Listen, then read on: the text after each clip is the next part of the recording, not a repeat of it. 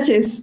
Sean bienvenidos a Foreigners, un podcast donde podrán fangelear, fanboyar, discutir y debatir, objetiva y subjetivamente, películas, series, libros y todas las cosas geek nerds que se atraviesan en nuestro camino. Yo soy Edith Sánchez y como ven, yo no iba a decir la introducción porque conmigo se encuentra, por fin, Alberto Molina. Hola Alberto. Es que me tocaba la intro hoy, pero fue como de vas, como pues el, el, favor de poder llenar el espacio el programa pasado con hechos, así que pues estoy muy feliz de volver a hablar con ustedes de todo lo que nos encanta, que es el cine, series y muchas noticias y demás. Y llegué, un poco enfermón porque, porque cambios de clima, ya saben, pero pero eso no me impidió estar hoy aquí con ustedes. No, sí, está bien, tú no te preocupes. Sí, oí un poco de lo que dijeron, así que bueno, está bien. Damn Así que bueno. Todo es culpa de Alf. Sí, ya, ya, lo escuché, ya lo escuché. Pero bueno, está bien, pudo, pudo, hacer, pudo, pudo, pudo hacerlo mientras no estuve yo, pero he vuelto, así que ya no lo voy a volver a hacer. Ah, digo, muy bien, Alberto, porque te extrañamos mucho. Sobre todo porque hablaron de un tema delicado para mí, así que Así que prefiero ya mejor dejarlo así. Sí, mira, la verdad es que no te extrañamos, sí, te extrañamos, pero híjole, cuando hablamos de Star Wars no te extrañamos nadita. Y la verdad es que Alf y Edgar fueron unos grandes invitados y me la pasé muy bien, pero sí, no, ya, ya no te ausentes tanto. O seis minutos, claro. Que, era por lo menos de los dos días que llevaba yo de festival, bueno, tres con el lunes. Entonces, este, pues espero que les haya gustado un poco de lo que les platiqué y al ratito les voy a platicar un poco más porque fue un festival que obviamente viví de otra forma porque pude por fin tener la suerte de ir de prensa, pero también fue un festival un poco extraño porque fue un festival, pero aún así hubo algunas que pues la verdad hay que, hay que hablar de ellas. Muy bien. Pues mira, eh, antes de pasar a nuestros momentos de la semana, nada más quiero mandar una gran felicitación a nuestro podcast amigo que hemos tenido aquí varios integrantes de ese podcast que es Crónicas del Multiverso, porque cumplieron sus 300 programas al aire. ¡Wow! Felicidades, chicos.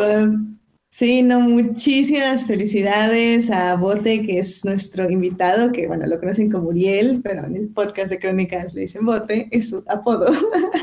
y a Julio, que en Crónicas es mejor conocido como Falange, que bueno, como ustedes saben, han estado ya varios programas con nosotros y nos encanta tenerlos aquí. Y pues la verdad es que en su podcast saben ellos y se los digo cada vez que puedo en vivo y si no hay en Facebook, porque graban muy noche y siempre lo he dicho, pero bueno, así es la vida. pero bueno, disfruto muchísimo su programa y, y la verdad es que uno ya que empieza a hacer podcast es como, no manches, 300, o sea, si 50 para nosotros fue como un no manches, qué loco, no me puedo imaginar lo que se sienten 300 programas. Así que, híjole, no manchen, muchas felicidades y sigan haciendo un gran trabajo porque la verdad, el podcast de Crónicas de Multiversos es, es uno de los podcasts que más disfruto escuchar, en el que más me río, más me hacen pensar y también aprendo muchísimo de todos sus integrantes. Entonces, pues muchísimas felicidades, chicos. Eh, felicidades, un abrazote a todo el equipo y pues la verdad es que sí escucharlos es todo, todo, toda una experiencia, la verdad, sobre todo por los temas, las temáticas que lo abordan, el cómo las abordan sobre todo, que es muy, muy divertido. Y pues sobre todo pues haber tenido la fortuna de pues de tener a invitados de ese programa aquí con nosotros hablando de también de lo que de lo que nos gusta también a todos aquí, ¿no? Entonces, felicidades chicos y que sean 300 programas más y esperemos tenerlos pues de, de vuelta en algún programa especial, ¿no? Claro que sí, claro que sí.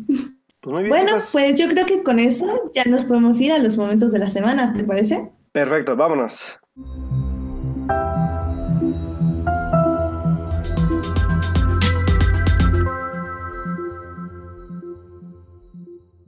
Muy bien, pues Alberto, dime cuál fue tu momento de la semana. Híjole, pues obviamente tiene que ver con el Festival de Cine de Morelia.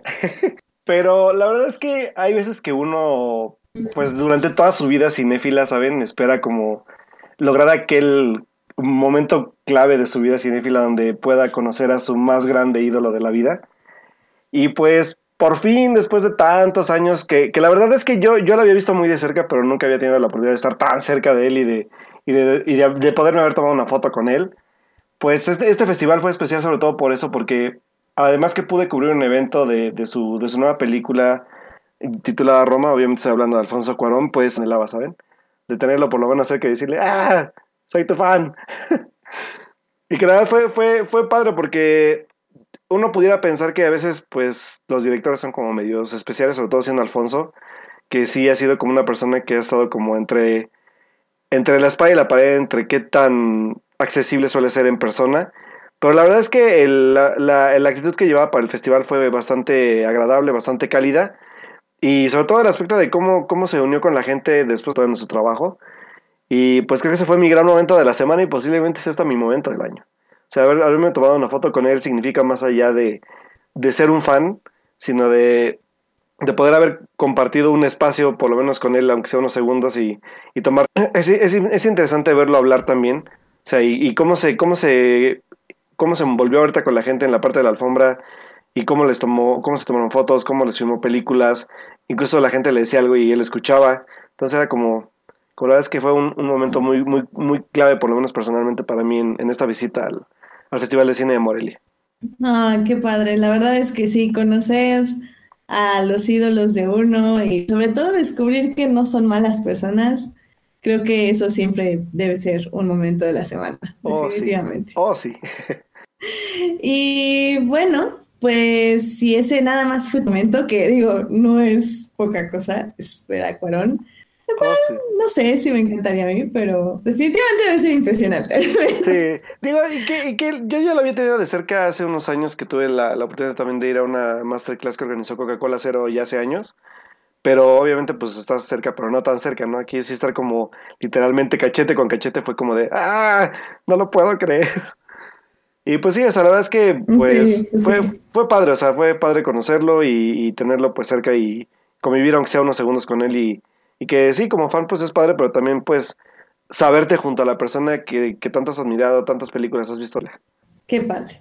y es que digo, hablando de momentos significativos en la vida en general, la verdad es que mi momento de la semana tiene también un poco que ver con lo con lo tuyo en el aspecto de que es similar porque nos tomamos selfies con personas que admiramos mucho. Y es que este fin de semana para mí fue eh, obviamente fin de semana de Fórmula 1. Y digo, tal vez no muchos lo saben aquí en el podcast, o sí, porque creo que hablé el, el año pasado también de esto, pero bueno, yo soy Marshall de Fórmula 1. Es decir, que yo soy una de las personas que está cuidando a los pilotos eh, en pista. Y este año me tocó en el puesto 5, es decir, la curva 5 del autódromo. Y la verdad es que como siempre es una experiencia increíble en general.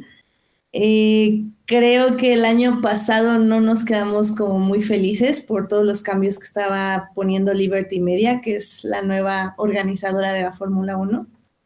Pero la verdad es que este año le encontramos el, el life hack al asunto y nos la pasamos muy bien. Eso. Porque ya vimos, literalmente vimos dónde salían los pilotos y dónde estaban y por dónde podíamos meternos a verlos y así.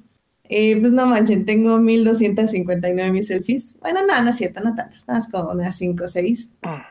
Pero obviamente mi highlight de, de ese de, ese, de esos tres días, de estos últimos cuatro días, fue conocer a Luis Hamilton. Digo, uh. por conocer me refiero a tomarme una selfie con él, básicamente.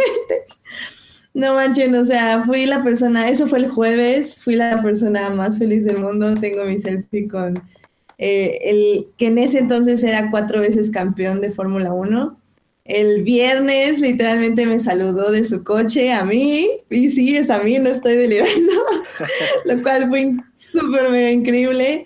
Y luego el domingo me volvió a saludar, pero ahora desde el desfile, mientras le gritaba como loca que era, él era el mejor.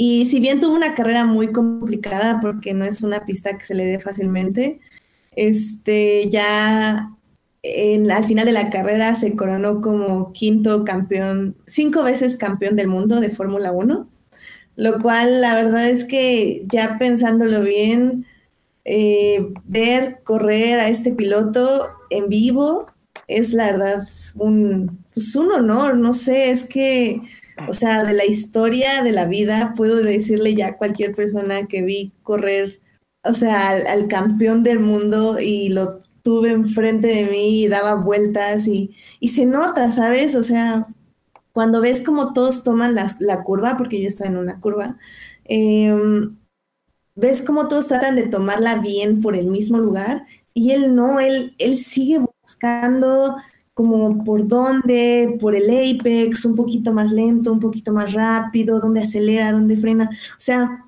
continuamente en las prácticas estás viendo cómo está perfeccionando la, la, pista para tratar de ir más rápido y tomarla de mejor manera. Y ya cuando está en la calificación, o sea, ves qué fue lo que eligió. Y la verdad es que es muy impresionante. O sea, neta es muy impresionante verlo en vivo híjole, no sé, o sea, estoy como súper feliz por él porque es lo máximo. Y también, y puso videos muy bonitos en Instagram y todo, y aparte me encanta estarlo defendiendo y me encanta, porque obviamente tiene muchos haters, pero pues no me importa porque son todos unos tontos. Con mucho respeto. Con respeto sobre todo. Pero híjole, no, me, me la pasé súper bien, estoy súper cansada, pero híjole, no, no sé. Eh, amo a Luis Hamilton, estoy súper feliz por él. Y sí, es un honor verlo, verlo manejar en pista, tan o sea, de manera tan perfecta, o, o, no, porque justo ese es el punto, siempre está buscando el ser mejor y siempre está luchando un poco contra sí mismo y sí, contra los demás, pero también contra sí mismo. Y la verdad es que tuvo una conferencia de prensa muy bonita al final, ya cuando se coronó campeón eh, la puse en mi Twitter, pero si quieren la pongo también en la página de Forners para que la vean. Y véanla, o sea, creo que ahí entiendes mucho de cómo es él como persona y cómo lo mueven las carreras y cómo lo mueve la vida, básicamente, a, a lo que le gusta hacer. Y que, y que la verdad es que yo, yo, por ejemplo, o sea, que me gusta la fórmula y, y aunque no soy seguidor, me gusta por lo menos verlo un rato creo que conocer a alguien también como de este calibre, sobre todo cómo se entregan a este deporte extremo y, y sobre todo que tú presenciaste el, verlos correr, yo creo que también va a ser algo como muy, muy, muy cañón, porque igual digo, yo no soy tan fan, pero también creo que sería una gran experiencia hacer lo que, lo que te, bueno, ver lo que te tocó ver a ti, ¿no? Y conocerlo. Creo que sí, en esa parte como que yo los admiro simplemente por el cómo arriesgan la vida en este tipo de deporte y la verdad es que por lo menos a mí me emociona mucho cuando llego a verlo y que verlo de frente, verlo de cerca, sobre todo no me imagino lo que ha de ser. Así que qué chido y, y neta, yo que he visto a Edith prepararse para este tipo de eventos y cómo se entrega a ese tipo de eventos, la neta yo sí se lo admiro mucho y también me da gusto que, que, que haga lo que le gusta. Entonces, de aquí de corazón, sabes que, que, que te admiro mucho por eso. Ay, gracias. Y este, ay, bueno, y pues Uriel, que ya nos está acompañando en el chat, este, está preguntándonos que si creo que vayan a renovar para más premios en México. Eh, la verdad es difícil, o sea, el contrato fue por cinco años, este fue el cuarto año, el siguiente es el último, que ya está firmado y en teoría pues se tiene que hacer. El problema es que Mm, es una cuestión de económica, porque la Fórmula 1 sí es de mucho dinero, o sea, los boletos son carísimos, el consumo adentro es carísimo, la mercancía es carísima, o sea, todo lo que es Fórmula 1 sí, sí tienes que hablar de un estatus social mucho más, al menos clase media alta o, o clase media baja, pero, pero como apretando mucho el cinturón. Y el problema no es eso, porque uno dice, bueno, pues si traen tanto dinero, pues es bueno para el país. Pero el problema es que muy poco de este dinero se queda realmente con el gobierno o con, con México, pues, o sea, se queda más con empresas privadas, este, empresas del extranjero que traen sus productos. O sea, sí llega algo de turismo, claro, pero no creo que sea tanto como el que el gobierno le gustaría que llegara. Ah, te da mucho prestigio, eso sí. O sea, internacionalmente México ha ganado los últimos tres años el premio a mejor GP del mundo. O sea, somos la mejor carrera de Fórmula 1 en cuanto a espectáculo, organización y sobre todo seguridad en pista. O sea, los marshals, perdón, pero somos los mejores del mundo. Literal puedo decir eso. Y le hemos ganado tres años consecutivos. Pero sí, o sea, en respecto al gobierno, pues ahí sí no sé. O sea, y ese es el problema, porque muchos piensan que, que este nuevo gobierno de, que viene con el nuevo presidente y pues con todos los cambios que va a haber, ellos no, no les interesa como este tipo de mm, reconocimiento, sobre todo porque no es muy económico y no beneficia tantísimo al país. Entonces, digo, al menos en, la parte económica. Pero bueno, se están haciendo estudios, se están entregando estadísticas, pues a ver qué dice, sobre todo el gobierno, porque yo creo que Liberty Media sí quiere seguir con nosotros, pero pues quién sabe. Al final ya son tratos a puerta cerrada y pues quién sabe qué ofrezca cada quien. A ver qué pasa. Pues esto, Pero bueno, yo creo que lo hicimos muy bien y, pues a ver si somos, eh, ganamos por cuarto año consecutivo premio a mejor premio del mundo, que va a estar muy difícil, pero la verdad yo vi perfecto el evento y todos salen muy contentos, todos los reporteros y los pilotos y la gente del extranjero salen realmente muy feliz de aquí, entonces pues a ver qué pasa.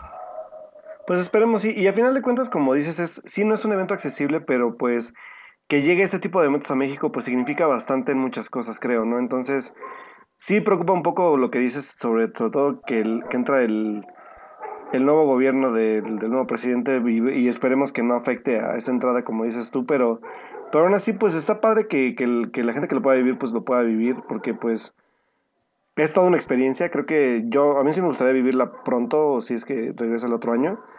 Y este, y sobre todo, pues que es una adrenalina muy cañona, ¿saben? O sea, si yo lo puedo ver en la tele y siento adrenalina, no me imagino ya en una pista. Así que, pues, si ustedes ya lo vivieron, qué chido. Y si no, pues, igual yo creo que valdría la pena ahorrar un poquito para poder asistir, ¿no? Sí, vale la pena. Digo yo, al menos una vez nada más para que vean qué onda. Sí, claro. creo que con esto ya podemos pasar a las noticias de la semana, ¿te parece, Alberto? Perfecto, vámonos. ¡Viva, viva Luis Hamilton!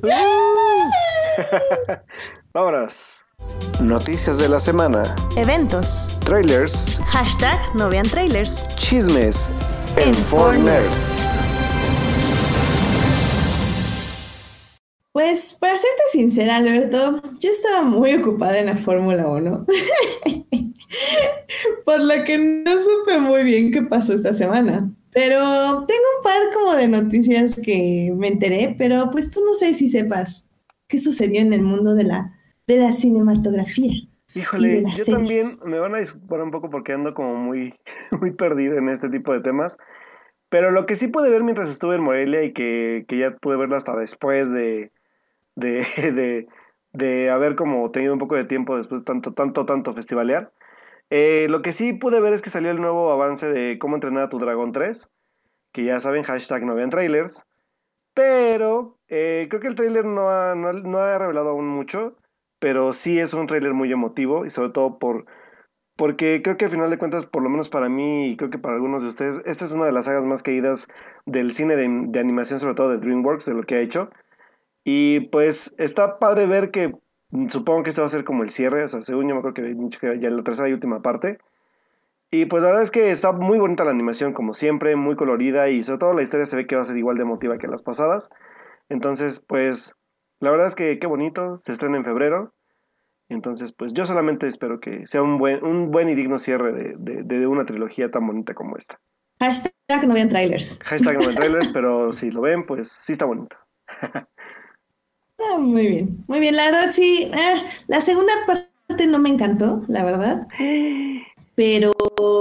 Baneada del programa. Tengo curiosidad de ver la tercera. Baneada del programa. Ah, bueno, supongo que lo celebraré como este, este Julián que ya estaba celebrando que ya lo baneé del chat el día de hoy. sí, ¿cómo crees? La segunda parte es muy buena. Es muy, muy buena. De hecho, ya ni me acuerdo de qué se trata. Así de olvidable es para mí. Ay, Dios mío, no. Ni siquiera, la, ni siquiera la canción de, de los papás de Hipo. ¿Cantan? Sí, no es muy bonita y yo lloro mucho cuando la escucho. No recuerdo absolutamente nada de esa película. Oh, me has decepcionado y me has roto el corazón. Ya, adiós. ya, Me gusta la 1, bueno, la 1 sí, también es una gran película, pero la 2 también es muy bonita. Muy, muy bonita. Eh, Tal vez solo porque la viste una vez, necesitarías verla otra vez. Tal vez la, la busque antes de que se estrene esta y y le echo un ojo de nuevo. Es lo, lo único, es lo único que puedo hacer por ti. Vuelve a ver, sí, vuelve a ver. Y pues otra noticia? ¿Tienes alguna otra noticia? Pues no, ahora sí estoy perdido, pero... A ver, venga, igual tú debes tener algunas. No, somos muy malos. Que- Querido chat, ayúdenos con nuestras noticias.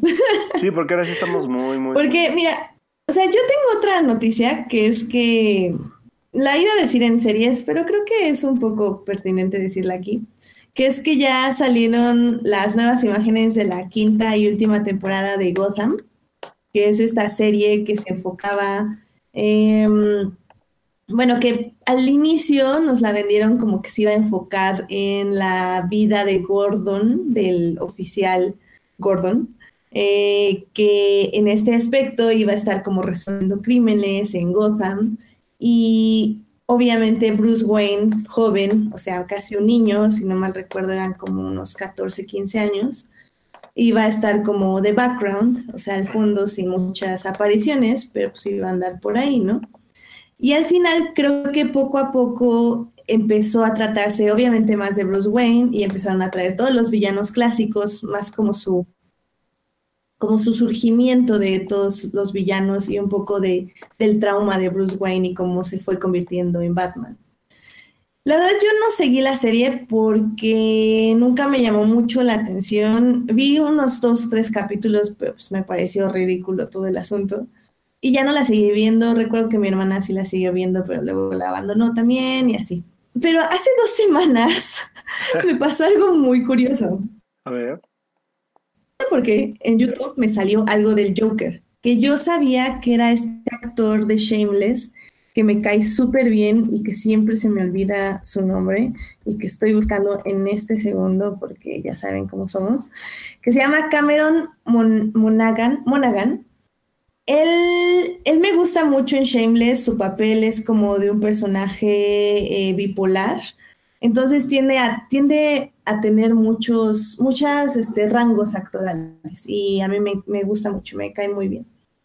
Entonces, no sé por qué le puse clic al clip de YouTube y era una parte del Joker muy interesante y recuerdo que hubo como una polémica en la cuarta temporada porque el que era el Joker muere y su gemelo se convierte en un nuevo Joker. Y todos dijeron, no, qué pavada, que por qué, pura fraude. bla". Literalmente era el, el de, "Ay, llegó el gemelo ma- malvado y lo reemplazó y etc. Y la verdad es que me puse a ver esos clips y me llamó muchísimo la atención. Porque yo primero vi el segundo Joker y yo decía, no manches, pero se parece un buen como a Jack Nicholson, no sé, tiene como una vibra bien interesante. Y me puse a ver clips en YouTube, así de toda la serie, pero solo de las partes del Joker. Y me empezó a llamar muchísimo la atención porque el Joker que matan, o sea, el primer Joker, es Heath Ledger. O sea, tiene todos los rasgos que Heath Ledger le puso a su Joker.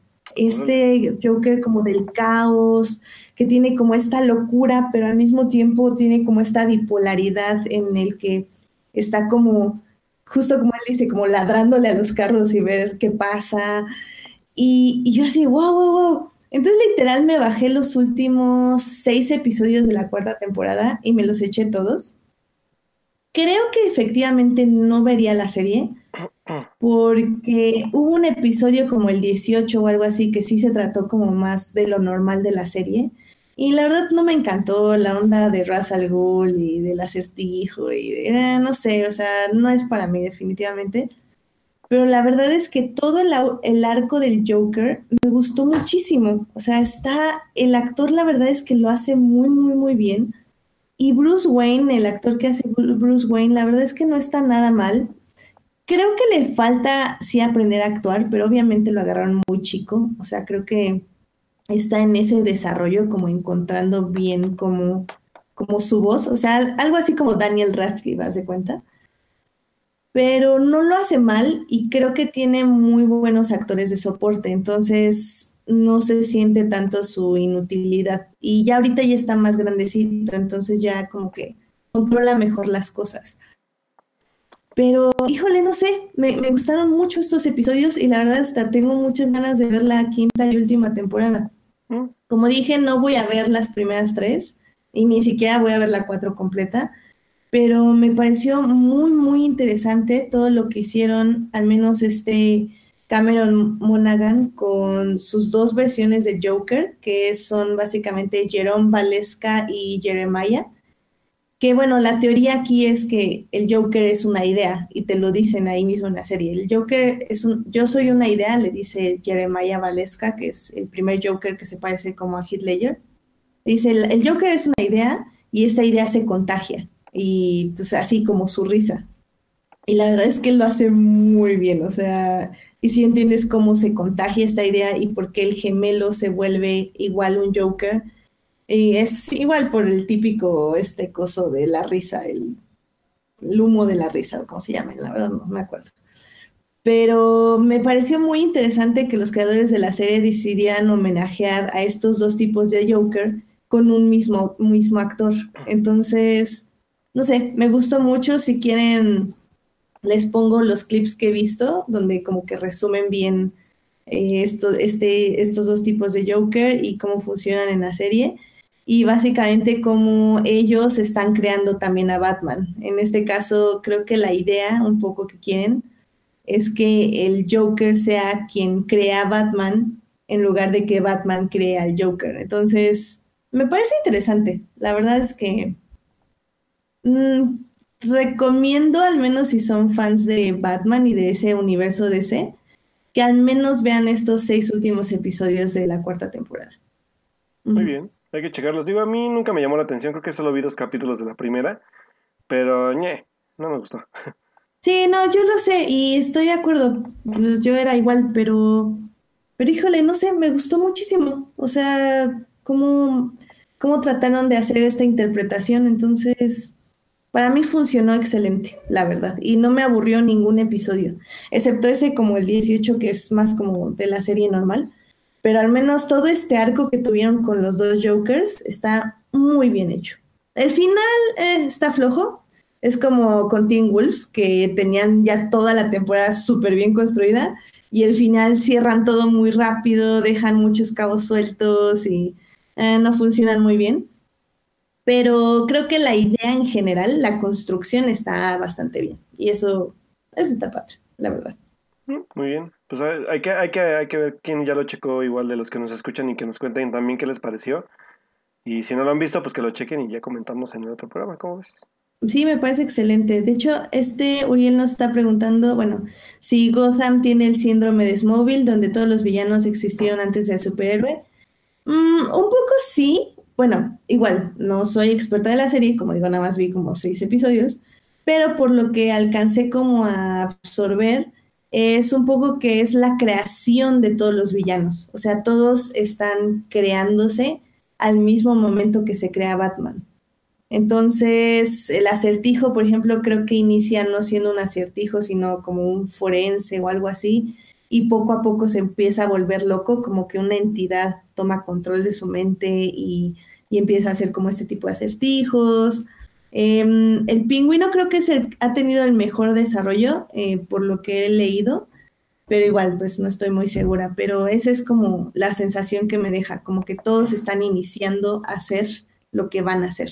Entonces creo que funciona bien, no es como, como en Smallville de que ya existían, sino aquí están eh, naciendo o encontrando las razones por las que se convierten en villanos, se podría decir.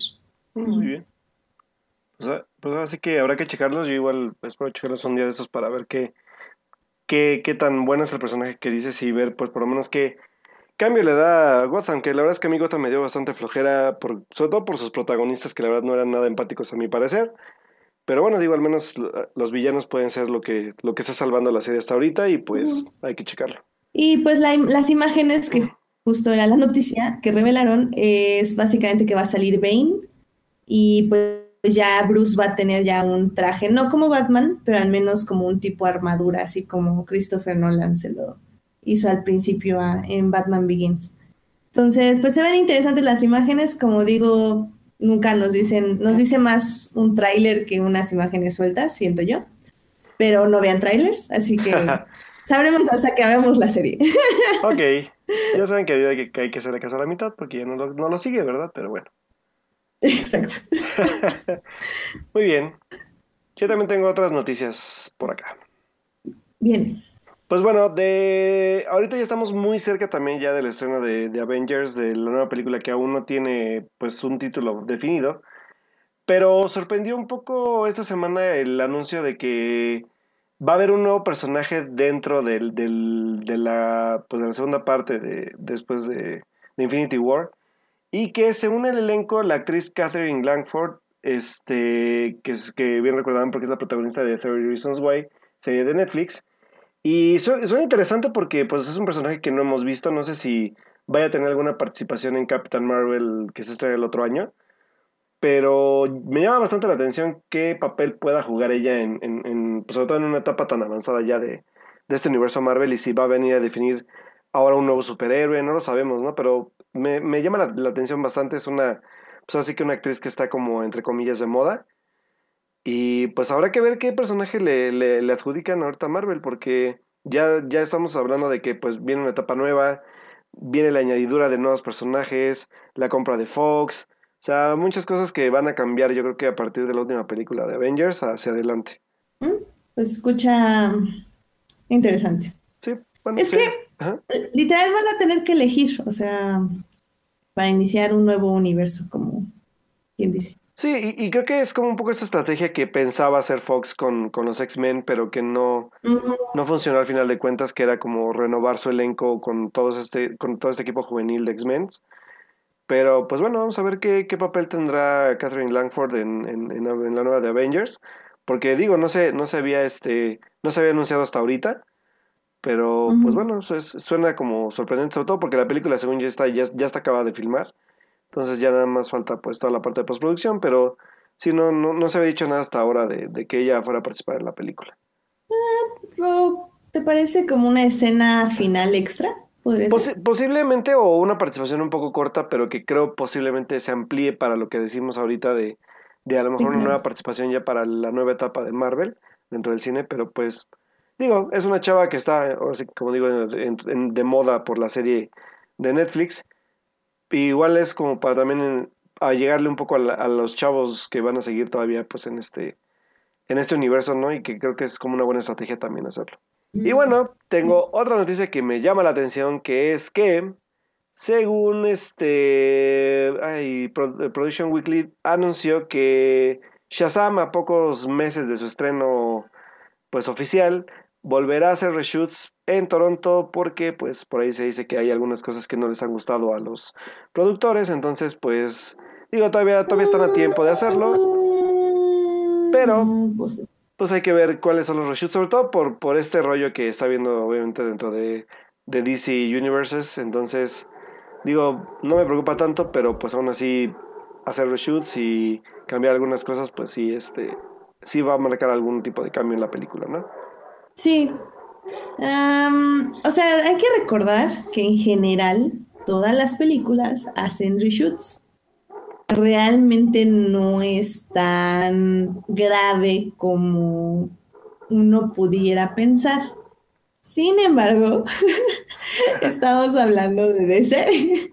Exacto. Entonces, eh, preocupa, pero bueno, realmente no podemos especular más allá de esto porque pues hasta que veamos la película y obviamente cuando hacen reshoots para cambiar cosas de la película se siente muchísimo en la edición. Entonces, eh, al menos pues pensemos que lo están haciendo para bien, para una de las que creo que es la segunda película que más interesa de DC, sobre todo porque es como el cambio de, eh, ¿cómo se dice? De, de humor, ya no es Zack Snyder verso, sino que se ve un poquito más ligera, un poco más como lo que ha estado haciendo Marvel.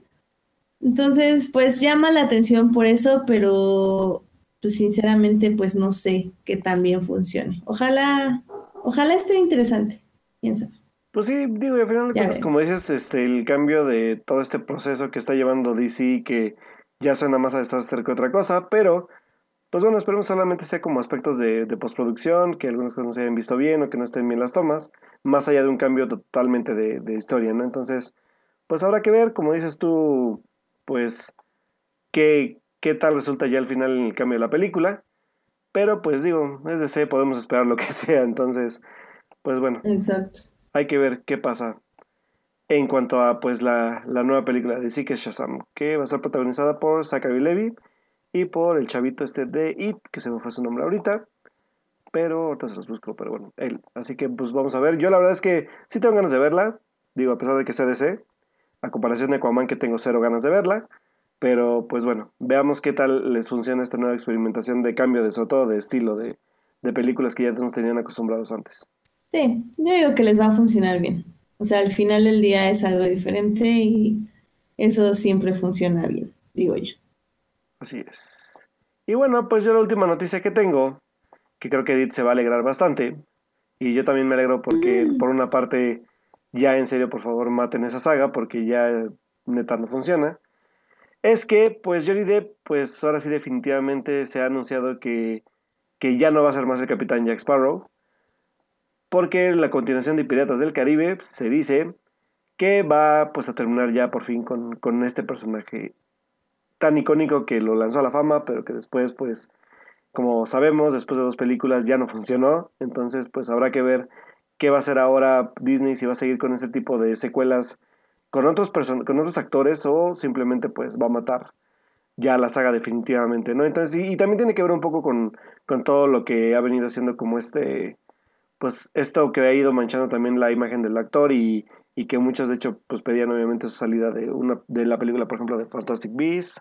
Entonces creo que también tiene que ver mucho, mucho también este tipo de temas con, con la decisión de Disney de ya dar por, por terminado su, su papel con, con ellos en, este, en esta secuela, ¿no? En esta, en esta saga. Ah, pues sí. Sí, me imaginé que ibas a ¿Qué decir algo quieres que te diga? Pues sí, digo, está, está bien. Pero bueno, y la verdad es que más allá también de él como actor y el personaje, creo que también ya es una saga que necesita ya cerrar su ciclo, porque la verdad es que lo último que ha entregado no ha sido nada como, como satisfactorio. Entonces, pues la verdad es que yo estoy por lo menos tranquilo con eso, de que ya va a ser una saga que por lo menos van a dejar descansar un ratito. Pero pues que al final de cuentas algo que sí hay que aceptar, pues es que la saga pues era pues literalmente verlo a él, pero pues ahorita no está en su mejor momento de imagen, de imagen pública, de actuación, así que pues creo que es una, una buena decisión. ¿Y cuántos años cumplió la película? La primera Ajá. es del 2002. Ahorita, ahorita te digo. ¿2003? Es que no me acuerdo si es 2002 o 2003. Sí, creo que sí. Es del 2000, No, está. esperen, te les digo. Ah, ah, Sí, del 2003, sí, así es. 2003, ¿no? Sí, es que, y la verdad es que, digo, dejando ya ahorita todo lo que sabemos a un lado, porque a veces hay que dejarlo a un lado para seguir disfrutando ciertas películas. Claro. Em, la verdad es que fue una, una muy buena película. O sea, yo la veía como una vez cada año, literalmente, te puedo decir diálogos. Es, es muy buena por, por muchos factores. O sea, creo que el factor de comedia, el factor de, de horror y el factor como, como de esta como saga de búsqueda funcionaba muy, muy bien. O sea, pero muy bien. El problema es, como siempre, pues quemaron todo porque lo que creían que había funcionado lo trataron de reproducir una y otra vez hasta que definitivamente ya no funcionaba. Que mira que creo que la primera y la segunda parte son grandes, grandes películas, pero creo que la 3 es bastante fallida, sobre todo por lo que buscaba hacer. Pero yo, la verdad es que yo, por lo menos con, la- con las primeras tres películas, me quedo con las primeras dos. Sobre todo la segunda me gusta más que la primera. Es una gran, gran ¿A poco? película que, que, que aumenta un poco esto que hablas tú, que es como va más allá de todo este tipo de búsquedas y también le agrega un poco de como de misticismo estas como leyendas piratas que posiblemente no, no estamos como nosotros familiarizados con ellas porque no tenemos como, como cercanos ese tipo de, de cuentos. Pero en Estados Unidos, en algunos otros países que sí funcionan, creo que era bastante padre que retomaran estos cuentos para poder llevarlos como a, como a una leyenda con parte de piratas. Entonces está, estaba bastante padre, me gustaba como el concepto, la parte visual, la parte de dirección, los actores. Pero pues sí, es una saga que se desgastó yo creo que para su tercera parte, que fue una parte bastante extraña y bastante como, como ambiciosa y que no logró conectar con todo lo que quería hacer.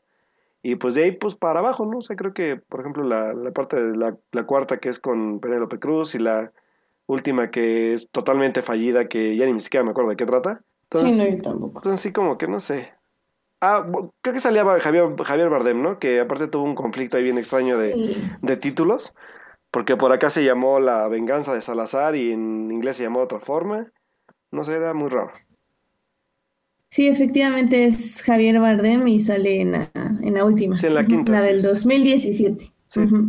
Sí, sí, es una película también bastante tediosita y bastante como sin chiste, pero bueno. Y, y, y lo lamentable de eso es que son buenos actores los que participan, ¿sabes? O sea, digo, tienes a Javier Bardem como en, como en un antagónico que, que son los que más le funcionan a él como actor.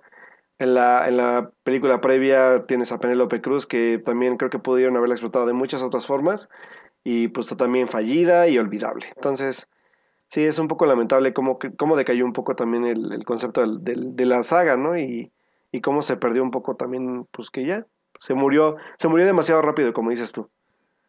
Sí. Pero bueno, yo la verdad es que la primera siempre la tendré como de esas películas que he visto más veces en mi vida. Definitivamente. Ni siquiera quiero contar, contar cuántas, porque creo que sí es posible contar y va a ser demasiado. Pero sí, la disfrutaba mucho, la verdad. Y como digo, tenía, tenía como recursos que funcionaban muy bien y sobre todo que Elizabeth Swann, eh, interpretada por Keira Knightley, tenía como como esta frescura feminista que no sabíamos que era feminista hasta ahora. Hasta ahora. Y me gustaba mucho, pues es que estaba padre. Nunca, no veías, era la típica damisela en peligro, pero que era capaz de defenderse y era algo que no veías muy seguido. Tal vez por eso me gustaba tanto, no sé. Y que aparte era un Ahora que personaje lo pienso. bien construido y bien, bien divertido, ¿eh? Sí, la verdad que sí. Ah, y sí, Carlos, efectivamente que ya Carlos está en el chat con nosotros y nos está preguntando si hay 3, 4 y 5. Sí, hay 3, 4 y 5. así Te invitamos a verlas y a perder unas 6 horas de tu Tu vida. vida. Exactamente. Sí, sí, sí, no, no, no las veas, Carlos, no, ya, sí. Ve la 1 de nuevo, hay que ver todos la 1 de nuevo. Me parece una gran idea. Dice Jorge Arturo. Aguilar que la cuarta es mejor que la dos y que la tres. Tal vez mejor que la tres, pero nunca mejor que la dos. No, la verdad es que no. Yo no me acuerdo de la 2. Me acuerdo creo que más de la 3. Ay, la dos es buenísima. Cuando lo del Kraken y, y lo de David Es que me Jones. gustó. Es que me gustó esta resolución de, de que Orlando Bloom ya se queda con el barco y... ¿Esa es la 2 o la 3? ¿Es la dos? Así es. Y Ah, no, no es cierto, es la tiene que tres. regresar Cuando se queda con el barco es la 15 tres. años. Cuando Es se queda con el barco es la es tres. la 3. A mí me gustó todo eso. Eso, todo eso, esa, ese cierre de, de la saga me gustó. Muy trágico. No sé. Sí, pero es que, o sea, está padre el final de la 3, pero al final de cuentas creo que no logró como... Sobre todo esta parte, ¿sabes? Donde lo llevan como a este casillero de David Jones, que es como un desierto donde después se vuelve loco Jack Sparrow, que creo que demasiado... Eso está súper surrealista. Pero, ¿sabes? es muy surrealista. Creo que de por sí el personaje era muy sobreactuado y el exagerar Sí. aún más el personaje fue como de ya, suficiente, no, no necesitabas hacerlo más así, ¿sabes? Pero bueno, A mí, a mí me gusta porque justo ya tienes un personaje sobreactuado con un actor que ya no sabe hacer más que eso, pero al menos tratas de hacer algo interesante visualmente con ello. Ah, claro, sí, visualmente es muy padre, y sobre todo el- el- la parte del desierto, el, el todo, por ejemplo, me acuerdo cuando cae en el casillero, que es como toda una cascada llena de luces, bien, bien, bien padre. O sea, visualmente está padre, pero también es una película bastante larga para mi parecer, para todo lo que quiere contar. Sí, sí, sí, sí. Eso sí, es larga. Sí, no, no, yo no la volvería a ver, Sí, yo tampoco. pero sí, sí es larga y, Eh, en fin, eh. creo que, creo que podemos movernos si no vamos a seguir hablando de Sí, de Piratas piratas, sí, sí, Caribe. claro. Pues sí, esas fueron las noticias. Y si voy a hablar de. Piratas del Caribe, hay que hablar bien de Piratas del Caribe. ¿Un especial?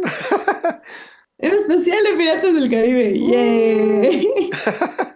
No, Sí, no- para no que, para que a animemos a los del chat a ver la 3, la 4 y la 5 que no las han visto. Exactamente. Todos. Todos- Hangouts viendo To- Piratas del Todos a Caribe. ver Piratas del Caribe, claro. Bueno, pues si ya no tienes ninguna otra noticia, Alberto, em, ¿qué te parece si nos vamos a series? Vámonos. Tengo un par de cosas que contarles. Eso, vámonos. Series. Televisión Streaming. En for Nerds. Muy bien, pues la verdad es que tengo un par de cosas que decirles de series. Eh, bueno, una era Gotham, que bueno, ya les conté un poco y que la verdad sí creo que vale la pena ver ese arco. Pero bueno, hubo otras dos series que les quería mencionar rápidamente, que ya salieron sus primeros dos y tres capítulos respectivamente. Y la verdad es que ambas no son lo que esperaba. Eh, la primera de ellas creo que voy a iniciar con Charm. Charm eh, inició en CW, eh, básicamente hicieron un remake, se puede decir, un reboot de la serie. Reboots, yo creo que aplica más como reboot. Es un reboot de la serie original que, ufa, ¿cuándo, ¿cuándo, se estrenó Charm? No tengo idea, es de los 90. Perdón chicos, estoy muy mal informada porque no pensaba dar datos duros y ahora que los estoy dando es como, ¿what?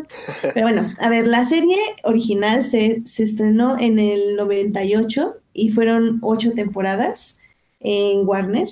Y pues sí, esta serie tuvo ya su reboot ahorita y pues la verdad es que no sé cómo describirla en el aspecto que si es la misma historia, son tres hermanas eh, que básicamente juntas reciben, cuando muere su madre, reciben poderes eh, y bueno, las tres juntas se les llama el poder de las tres o the power of three que básicamente las convierte en las brujas más poderosas de toda la Tierra. Y pues ellas eh, tienen que luchar contra diversos demonios para mantener como el equilibrio entre el bien y el mal.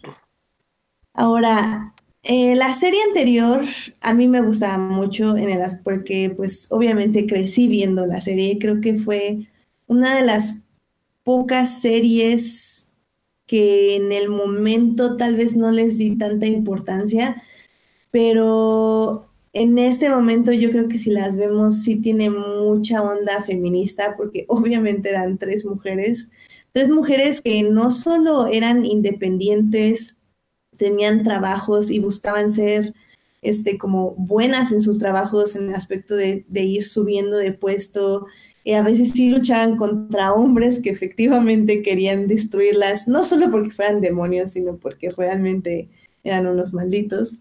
Em, tenían problemas de mujeres, tenían interacciones con mujeres. Había temas que yo nunca había visto que se tocaran, temas de sexualidad, temas de higiene, no sé, femenina, o sea, era como, what this is happening, no entiendo nada, y, pues era muy divertido, porque al final del día muchas eran metáforas con demonios, con poderes y etc. Una buena serie de fantasía, básicamente. Crecí con esa serie, entonces ver un reboot es un poco complicado para mí, porque pues obviamente no, pues ya saben, uno cuando no quiere que le toquen las cosas preciadas que tiene de, de la infancia, pero pues sí tenía mucha curiosidad de ver esta nueva serie, así que la, empecé a ver, vi los primeros dos episodios que ya salieron, ya salió el tercero, pero no tuve oportunidad de verlo, creo que salió ayer o hoy. Em, y la verdad es que me gustó, o sea, entiéndanme, esta es una serie dirigida para adolescentes, por lo que la forma en que tratan los temas es infantil, entre comillas Claro, así era la serie anterior y por eso yo pude empatizar con ella cuando tenía, cuando era niña. Entonces, ahorita obviamente se ve que yo no soy el público al que se están dirigiendo, pero aún así logro apreciar la manera en que se están dirigiendo a ciertos temas. Eh, muchos se quejaron de esta nueva serie, ya saben, los adultos rata y los niños rata, de que, ay, no, es que ahora las protagonistas ya no son blancas, ya son latinas y hay una chava afroamericana y hay este, ya saben, ¿no? Pero la verdad es que tiene mucho sentido todo lo que sucede y cómo sucede. Eh, es muy feminista. No que la anterior no lo fuera, como digo, como dije, era muy feminista la anterior, pero en este aspecto ya está tratando temas muy actuales, temas como de Me Too, eh, la chava, una de ellas es súper activista, otra es menos activista, pero es más como de, de que está como en una, una sorority, como, ¿cómo se llaman? Esa es una fraternidad.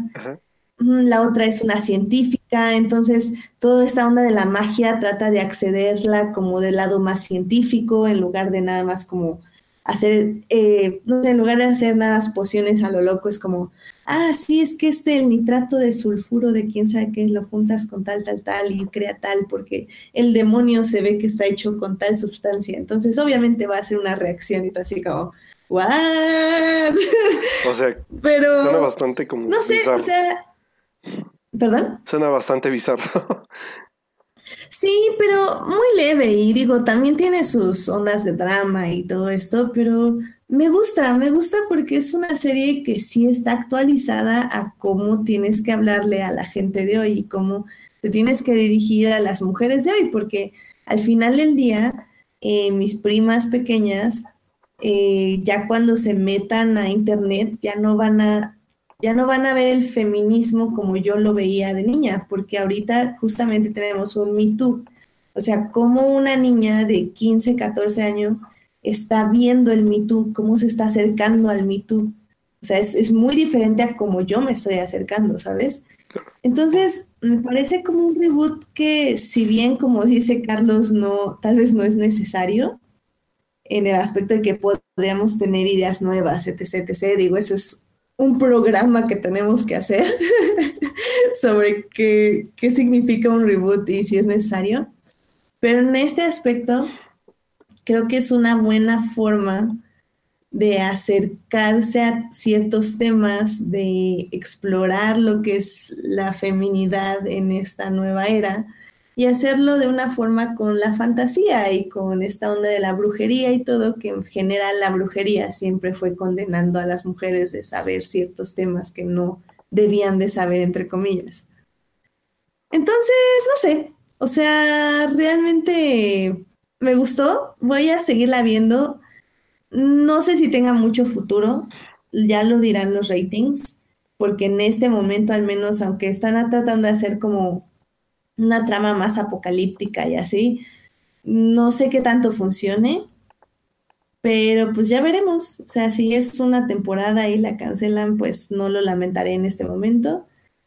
Si son, si la renuevan, pues chido. O sea, y si no, también. Y si no, también. Pero, pero no sé. O sea, realmente creo que estoy bien. La voy a ver si tengo ratos libres. Y pues ya. Así va a ser el asunto. Muy bien. Um, y bueno, las es que estaba leyendo los comentarios que aquí también nos está acompañando Sócrates y que pues sí, sí en, en, Charm me acuerdo que sí rompían todos los muebles y salían cosas volando. Aquí es un poco lo mismo, eso, eso ha sido copiado exactamente igual, así que sigue pasando eso. Los efectos están muy chafas, eso sí tengo que advertirles, se ven muy mal los efectos. Eh, al menos los de CGI. Eh, entonces, eh, aguanten eso, pero digo, si les interesa verlo. Si no, pues como digo, no están perdiendo de mucho. Y ya nada más para cerrar esto de series, voy a hablar rápido de una serie de DC, que como ya saben, si bien no nos encantan las películas, las series están bastante interesantes y voy a hablar tantito nada más de los primeros episodios de Titans, Oh, ¿ya lo eh, viste? Titans, ya vi los tres primeros episodios. Oh. A ver, cuenta, cuenta. Eh, todavía, perdón. Cuenta, quiero escuchar eso. Sí, mira, em, todavía no están en Netflix, los tuve que ver por otros medios. Em, están, me está gustando. O sea, creo que es una serie que sabe lo que quiere contar, que en este caso es como el- la búsqueda de Robin, de Dick Grayson, como un ser propio, independiente de Batman. Eh, la historia de Raven, o bueno, en este caso Rachel se llama, que quiere básicamente entender qué es esta entidad que tiene dentro de ella. Eh, tenemos a esta, ay, ¿cómo se llama? Starfire, bueno, la chica que le hace Starfire tiene otro nombre. Ah, pero bueno, ella básicamente no sabe quién es, tiene como un- una eh, laguna mental, se le llama, o sea, Ajá. de que no sabe quién es. Sí. Y por ejemplo, de Beast Boy todavía no hemos visto casi nada. Eh, digo, no es como un super spoiler porque pues ya eso lo tenemos desde el intro. Pero me gusta como el acercamiento que le están dando a todos estos personajes, como todos están tratando como de buscar sí mismos y poco a poco están encontrando a sus complementos, es decir, se están encontrando en ellos y se están uniendo y están como yendo hacia un mismo, hacia una misma meta, que es básicamente salvar a Rachel de sí misma, lo cual me parece muy interesante. El único gran pero que tengo con la serie, la violencia. Hay mucha violencia y está en la línea de no ser justificada. Em, básicamente Starfire, eh, la chava que, no, como digo ahorita no me acuerdo cómo le dicen en la serie, o sea, mata por matar, sin saber ni siquiera quién es, sin arrepentirse, o sea, como que no entiendo muy bien cómo funciona su mente, no sabe quién es, pero puede matar con poderes y no tiene problema con ello, me parece como un poco extraño. Eh, Dick Grayson, o sea, sale sangre, cada vez que pelea con alguien sale sangre volando por todos lados. Se entiende porque su desarrollo de personaje es justo eso, es que él teme que se está volviendo como Batman y según él es que está haciendo violencia por hacer violencia, no por salvar a gente. Entonces entiende que sea tan violento pero llega un punto en que dices, oye, no manches ya, ¿no? y hay momentos también que la misma entidad que tiene Rachel dentro eh, también es muy violenta. Eh, o sea, realmente no creo que sea necesaria tanta violencia. O sea, sé que quieren que los niños ratas se queden por la violencia, pero tienes muy buenos personajes que están siendo muy interesantes Tienes una historia que tal vez no es la mejor, pero la verdad es que sí me está interesando.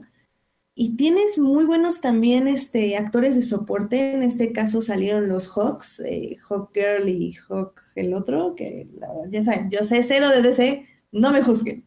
El problema es que lo hicieron muy bien esos dos actores también. Me interesa muchísimo que vuelvan a salir.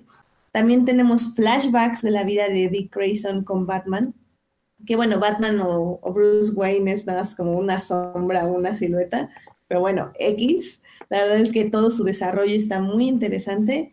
La verdad es que la violencia, hoy está te, digo, hay, como, empiezas a verla y dices, ok, pero ya luego como que se extiende otros dos minutos y te casi como, creo que ya podrías como... O sea, es, es bastante gratuito y no tiene justificación, pues. Es que sí tiene justificación, pero tendría justificación si fuera medio minuto de pelea con sangre, no tres minutos, ¿sabes? O sea, llega un punto en que ya estás diciendo, ok, o sea, ya no estoy viendo las acrobacias o las coreografías, ya no estoy viendo eh, como la lucha interna de este personaje pegándole a la gente. O sea, ya realmente ya no estoy viendo sangre volar por todos lados. O sea, ¿cuál es el punto? O sea, entiendo que el punto es lo que me quieres decir es que justo esto ya se está volviendo violento, que estos cuates se lo merecen, que bla, bla, bla, Pero ya llega un punto en que dices, ya, ¿no? O sea, ya entendí el punto. no sé. ah, ah sí, este, Carlos Ocha me está ayudando con los nombres, que es Hawk y Dove, eh, los de los, este, los estos como Hawk, Girl y pero bueno.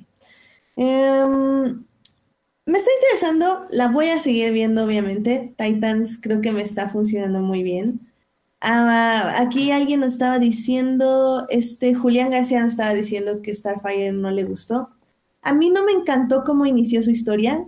Eh, como, es, como les digo, esta onda de la laguna mental no funciona muy bien porque no sabes exactamente qué tanto sabe y qué tanto no sabe de ella misma. Pero creo que ya cuando se juntan todos, cuando ya está Dick Grayson, Rachel y ella juntos, ya empieza a funcionar de manera interesante la dinámica. Entonces, yo sí le voy a dar más episodios. Eh, ya llegué al tercero y he decidido básicamente seguirla. Entonces, pues les iré contando cuanto termine o en cuanto lleguen a un mid-season, porque ni siquiera estoy muy segura cuántos episodios son. Ahorita les digo. Pero pues voy a seguirla y a ver qué sucede. La verdad es que me está gustando a pesar de, de cosas así como la sangre excesiva, pero digo, si a Charm le, le doy chance, yo creo que a los 11 episodios de Titans también les puedo dar un buen chance. Entonces, O sea, sé y que, se ve que va a tener muchos Easter y así. o sea que a pesar de todo lo que se había dicho, la, la serie está siendo pues sorprendente por eso, o sea, porque creo que nadie esperaba nada de ella. Mm, sí, y además sí está bien pensada. Al menos esos tres primeros episodios, como que yo sí tengo una sensación de que sí saben qué están haciendo y hacia dónde quieren ir. Y, y no están alargando las tramas. O sea, una trama que yo pensé que iba a durar toda la temporada, ya acabó en este tercer episodio. Entonces, sí saben como qué quieren contar y eso como que me da mucha confianza de seguirla viendo, la verdad. ¿Mm? Interesante. ¿Quién diría? Sí, muy raro. Pero bueno, está sí. padre. Igual la verdad es que sí tenía un poco de dudas y digo, pues sobre todo porque a mí me gusta Teen Titans en su versión animada, pero pues si dices que está buena, pues podremos echarle una oportunidad a ver qué tal. Sí, la verdad que sí, digo, obviamente no esperen ver Teen Titans versión animada, eso es otra cosa completamente diferente. Eh, esto es como obviamente más serio y más... eh, Yo me atrevería a compararlo con, un poco con Daredevil, no que sea igual, pero en el aspecto del tono, de la mm, intención de los personajes. Pero como digo, es, es como una calidad más CW, pero oscura, como, como un Green Arrow, bueno, un Arrow primera temporada, pero sin el aspecto telenovela. Entonces, algo así. Muy bien, pues vamos, hay que checarla. Digo, hay gente que creo que todavía que no se animaba a verla y después de lo que dijiste posiblemente se anime. Así que pues, si ya la vieron, coméntenos qué tal les pareció, porque creo que nadie esperaba nada de, de Titans, pero pues bueno, está padre saber que por lo menos tiene algo que rescatar y no es lo que creíamos que iba a ser. Sobre todo, la verdad, por primero el rant que había detrás de ella, pero sobre todo porque se veía bastante chafa. Pero pues bueno, a verla entonces. Muy bien. Y pues ya por último, nada más decirles que la serie de Un extraño enemigo ya sacó su último episodio esta semana. Sí. Entonces ya si se inscriben a Amazon Prime, pueden acceder a los ocho episodios de esta serie, de la primera temporada de esta serie, que la verdad eh, me gustó mucho leer las reseñas de ya con el capítulo final y me alegra mucho ver que a muchos les gustó y que están muy sorprendidos con el final. La verdad es que eh, yo lo volví a ver con mis papás y sí está increíble. Me, encanta, me encanta todo esos últimos 10 minutos de la serie. Entonces, Alberto, si te pones al día, podemos hablar ya con spoilers en las próximas semanas. ¿Qué te parece? Sí, ya me voy a poner al día, prometido. Excelente. Y mientras también para que nuestro público se ponga al día con un extraño enemigo y la vamos a ir comentando aquí. También eh, estas semanas yo les prometo, obviamente este fin de semana no vi absolutamente nada, pero les prometo ya ver Daredevil y les prometemos ver Sabrina para que ya también podamos comentar estas dos series. Así que si se quieren ir, si quieren comentar con nosotros, pues ya saben, pónganse al día con Un extraño enemigo, Daredevil y Sabrina. Sí, ya está en Netflix. Sobre todo Sabrina, yo quiero ver Sabrina. Para que la veas. Sí, yo también. Y ya me dieron la bendición de verla sola, entonces voy a verla sola. Muy bien. Yay. Yay, ya. Ya tienes la venia de, de tus papás, yo creo, que con quien, con quien la ves, ¿no? Mm, es que a mi papá no le gusta ver como así de terror, entonces más bien la iba a ver con mi hermana, pero ya me dijo que ya la empezó a ver sin mí y yo, ah, bueno, muchas gracias por esperar. La voy a ver yo. Pues bien, ya tienes cancha libre para verla. Yo igual ya espero estarla viendo porque tengo muchas series ahora sí pendientes.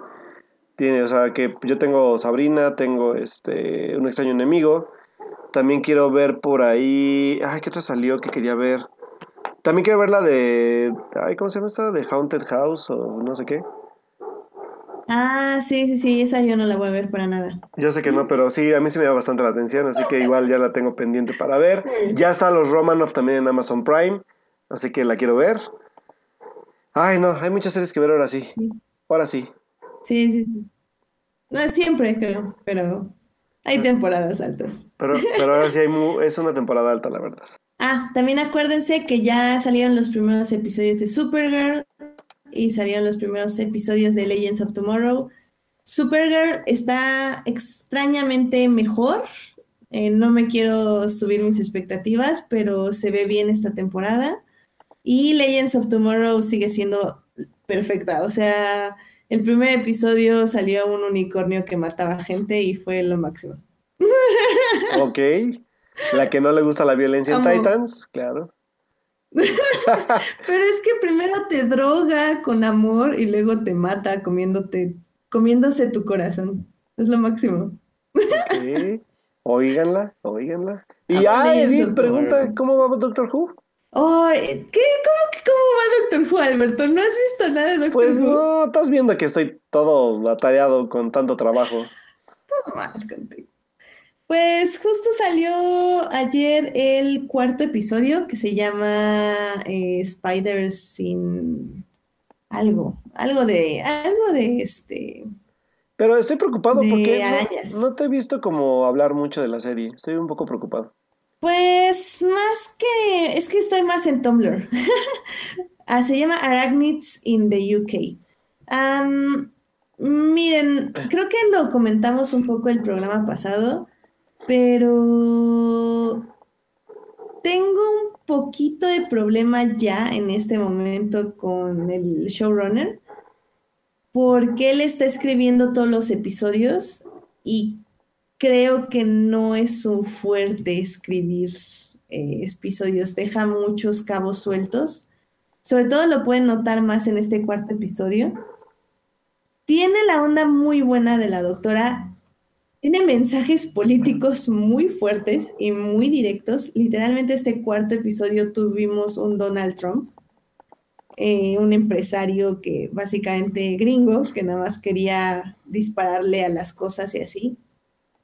Tiene un final muy triste en ese aspecto. Tiene un mensaje político muy fuerte, toda todo el episodio, igual que el anterior, creo.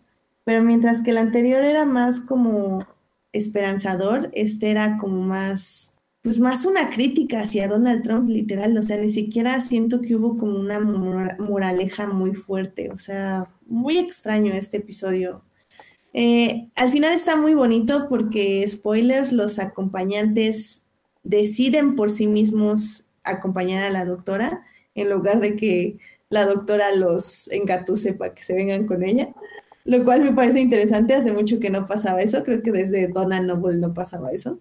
Pero sí, o sea, me está gustando, me- de Doctor Who me pueden ver más hablar en Tumblr que en Twitter o en Facebook, pero sigue un poco de, mm, de que este Chris Krimble ya debería dejar de escribir los episodios.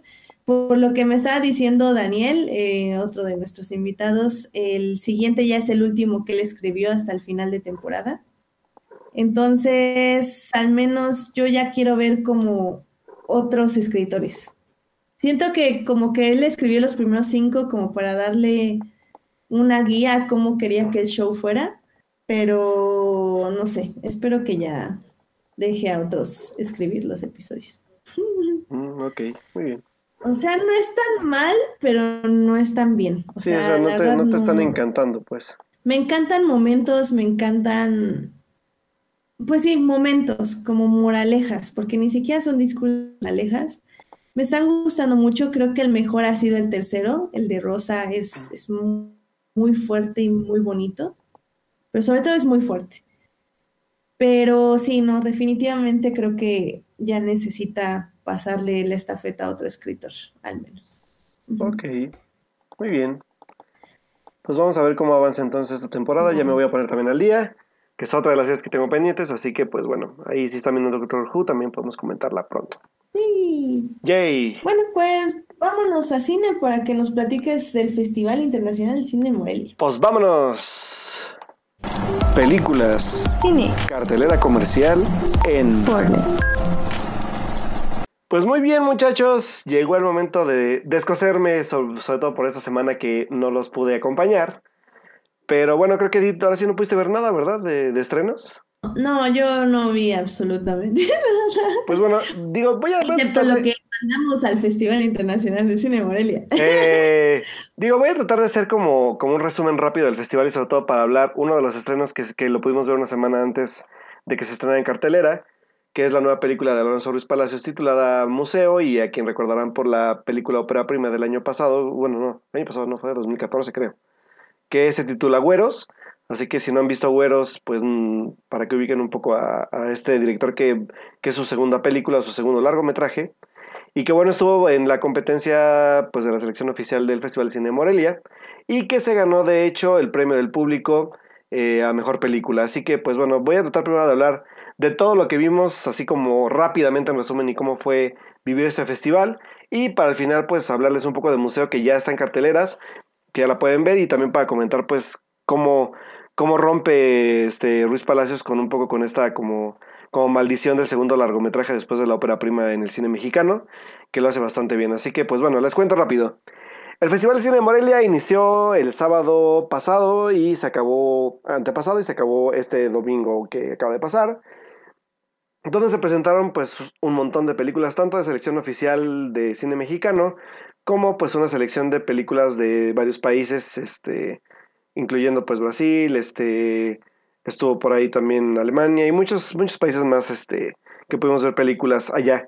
Yo la verdad es que por la parte de, estar en prensa pude, pude ver muy pocas películas ahora sí a comparación del año pasado, pero sí este, hice un recuento de nueve películas que vi en total, de las cuales pude ver cuatro películas en competencia, de las cuales dentro de ellas estuvo Museo obviamente, estuvo también la película La Camarista que fue la ganadora del ojo eh, a la mejor película de- del festival, que la entrega pues literalmente toda, toda la parte de la crítica especializada y, y- y el festival en sí.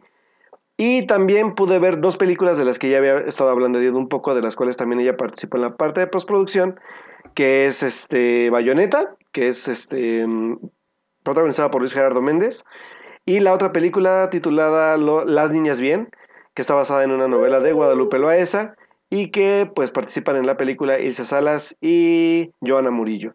Entonces, bueno, de la selección oficial, ¿qué me gustó de la selección oficial? Creo que a excepción de Bayonetta, todas las películas que, se, que pude ver de selección oficial fueron grandes películas. Eh, Ah. Museo es una muy buena película que ya ahorita hablaremos de ella. Y por otro lado, pues Las Niñas Bien es una película que me sorprendió bastante, sobre todo por su estilo narrativo y visual. Eh, eh, la película, digo, sí, la película está dirigida por. Ay, se me fue el nombre de la, de la, de la, de la directora. Es esta Alejandra. Alejandra. algo. Alejandra Algo, sí. Ahorita me acuerdo del apellido de ella. Es que yo le digo Alejandra. Que la verdad es una, es una, es una gran película, ¿eh? es una película que a, pesar de, que de, de- de creer que puede tener un humor un poco pesado, es un humor bastante como, como de humor negro que tiene que ver con la crítica a las clases sociales en México en los años 70 y el cómo pues la crisis de, lo- de esos años afecta como a esta familia que está conformada por Ilse Salas y este y su marido, se me fue el nombre del, del actor, pero pero la verdad es que es una película que me sorprendió bastante. ¿eh? O sea, yo la verdad venía esperando como una comedia un poco más ligera, un poco más como enfocada en el tipo de, de comedia que solemos ver en el cine mexicano genérico. Y la verdad es que no, para nada. Creo que es una película con muy buenas actuaciones, muy bien dirigida. Y sobre todo también la parte de la fotografía de Dariela Ludlow, que, que ya pudimos ver un poco de su trabajo en Los Adioses este año, que es una gran fotografía. O sea, el, el aspecto de manejo de encuadres, eh, el aspecto de, paletas de color, el, el cómo también arma todo este tipo como de, de composición fotográfica para, para darle como un toque a este, este clasismo que busca trans- transpirar la película. Es grande, grande el trabajo que hacen todos en esta, en esta producción. Y que la verdad es que. Ah, gracias, dice Sócrates, que es Alejandra Márquez la directora. Gracias, gracias Sócrates. Sí, ya, ya lo tenía, pero no te quería interrumpir. Sí. Era Alejandra Márquez Alba, Ab- Abella, Abella, la así es. directora, y el que buscabas, el actor, es Flavio Medina. Flavio Medina, así es. Que la verdad es que eh, esta como dinámica que tienen Flavio y, y, Ilse en la película es bastante, bastante interesante, sobre todo porque es una pareja muy dispareja. Pero wow, eh, neta, qué película tan, tan, tan, em, tan, tan trascendente en el aspecto de todo lo que cuenta, en, en aspectos visuales y sobre todo en el ritmo que lleva. eh. Es un ritmo bastante ágil y que te ríes, sufres Y pues la verdad sí te pones a reflexionar un poco sobre, sobre si no nos va a volver a pasar algo así, ¿sabes? Como en el, en esta como desbalance de las clases sociales, sobre todo con el cambio de poderes. Y que hay una crítica muy, muy social y, y política bastante ácida en ese aspecto. O sea, sobre todo en la parte de la secuencia final, es como bastante como fuerte. No, no se los voy a spoiler, pero es un, es un final con una, con una, una carga política muy fuerte a, a esos gobiernos y que pues también sigue siendo a los de ahorita. Pero sí, Las Niñas Bien es una gran película. No sé si tú sepas la fecha de estreno, Edith, porque allá no nos la dijeron. Pero según yo es a finales de año. Ah, Yo tengo el rumor de que será marzo del Ah, ¿hasta el otro año? Ah, ok. Yo creo que iba a ser a finales Sí, de año. y, y estaba buscando si va a estar aquí en lo mejor del, del festival, aquí en la Ciudad de México, pero no, No. creo que no va a estar. No, no llega, porque solo llegan los ganadores. Y no ganó nada, creo, en la parte de, de, de la entrega este, esta premiación. Y lamentable, porque era una, era una buena competidora, la verdad. O sea, creo que era una competidora bastante como accesible. Es una película muy accesible y bastante bien, bien narrada. Me gustó mucho, la verdad. No esperaba nada. De hecho, entré viéndola como, bueno, pues a ver qué vamos a ver. Y fue una gran sorpresa. Y bueno, por Sí, otro... a mí, Ay, perdón. Sí, a sí. mí, perdón, nada más rápido, eh, a mí me gusta mucho Las Niñas Bien, igual como tú dices, creo que retrata muy bien una época de, las, de, de México que ni tú ni yo vivimos, porque pues obviamente no habíamos nacido. Claro. Eh, y creo que lo logra justo como dices, con la fotografía y sobre todo con la actuación de ella, de esta Isle, Sa- Isle Salas.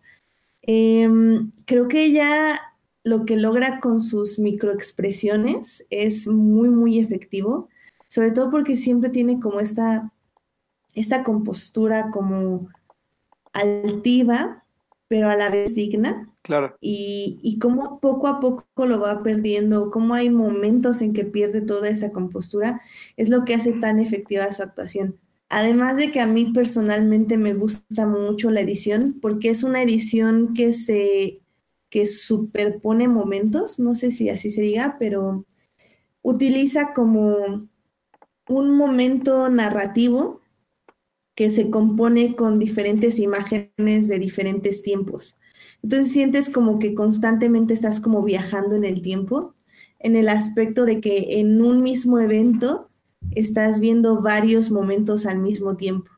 Entonces, no sé, a mí me parece muy interesante desde, como digo, la edición, la actuación y pues obviamente la fotografía y la corrección de color pues está muy increíble porque la hizo mi jefe y mi jefe es muy bueno este, No, la verdad es que haciendo sí, ¿eh? corrección de color. La verdad es que sí.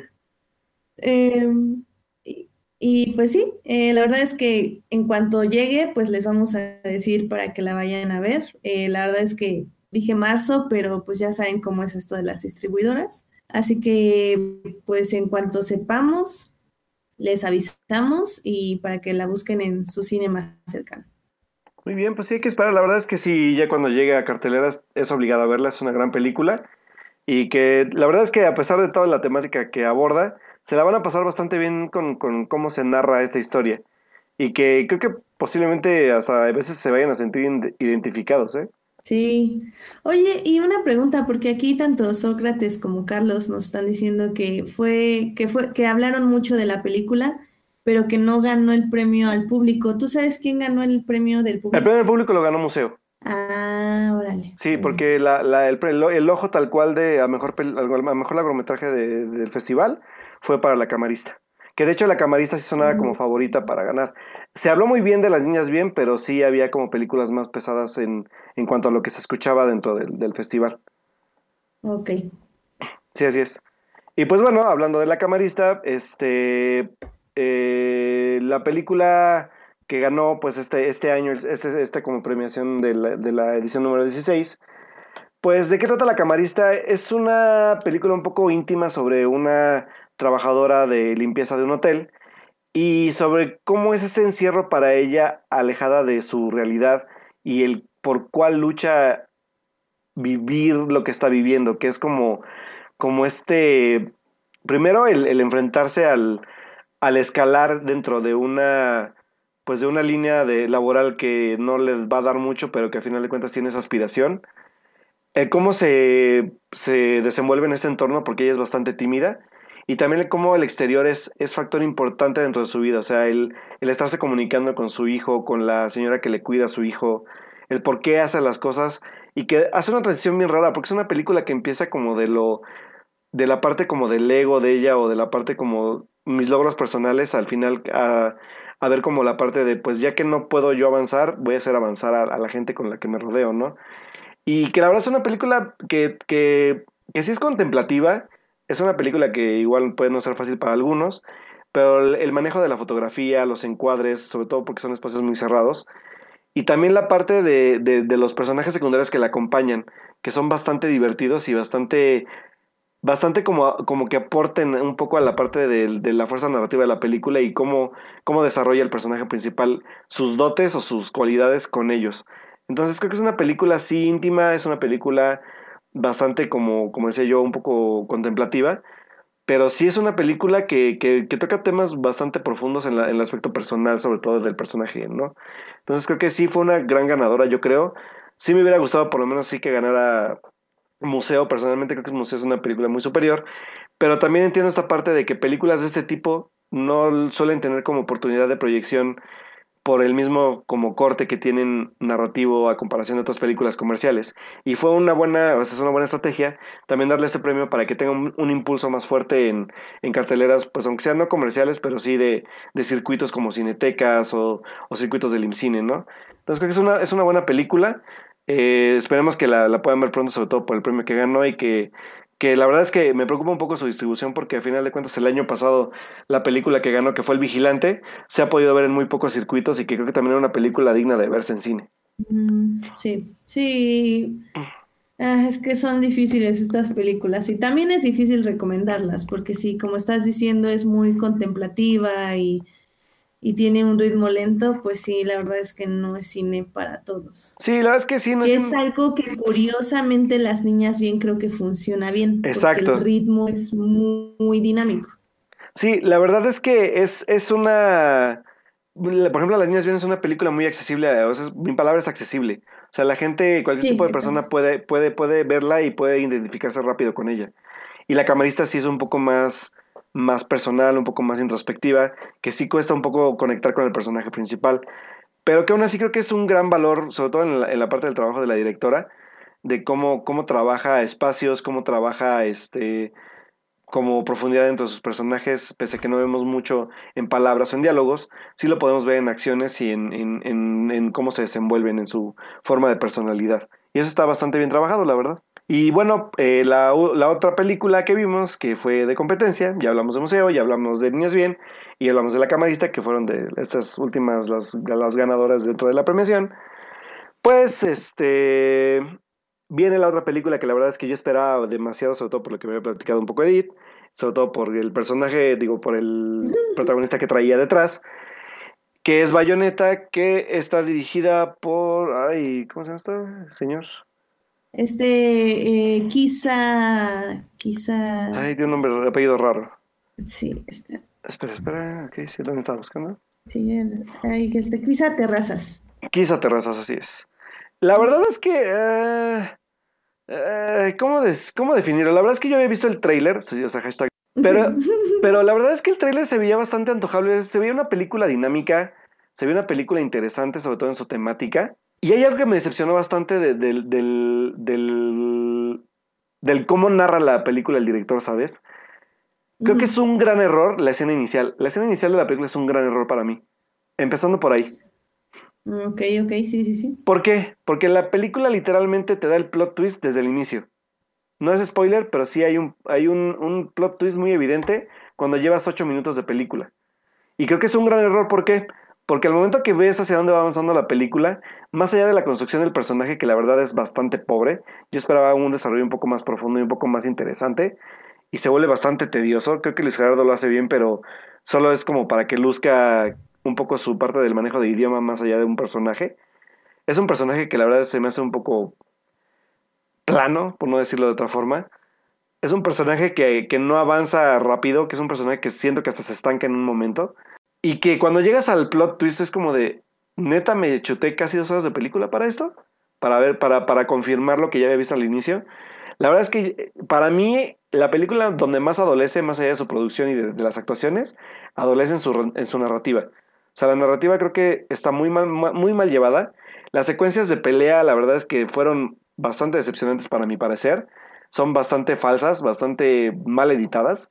O sea, no tienen un buen ritmo de edición para provocar un poco de emoción en lo que le está viviendo el personaje. Y sí, la verdad es que fue una decepción. O sea, la verdad es que yo Bayonetta sí esperaba bastante de ella. Y oh, oh, no, no es lo que yo esperaba.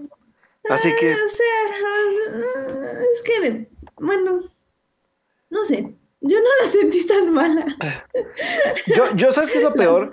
Puedo, puedo permitir que, puedo permitir una película que, que, que tenga, que sea contemplativa, que tarde un poco, no sé, muchas Pero cosas. Es contemplativa, o sea, es. Sí, es un poco como... contemplativa, debemos aceptar que sí, porque no hay, no hay, no hay, no hay interacciones fuertes entre personajes, ¿sabes? Son como muy de ay, el diálogo y el sufrimiento. No, ay. es más como, como ver justo esto, el, la, la depresión del Ajá. personaje. Es sea, una, su sí, es una película con mucha pesadez.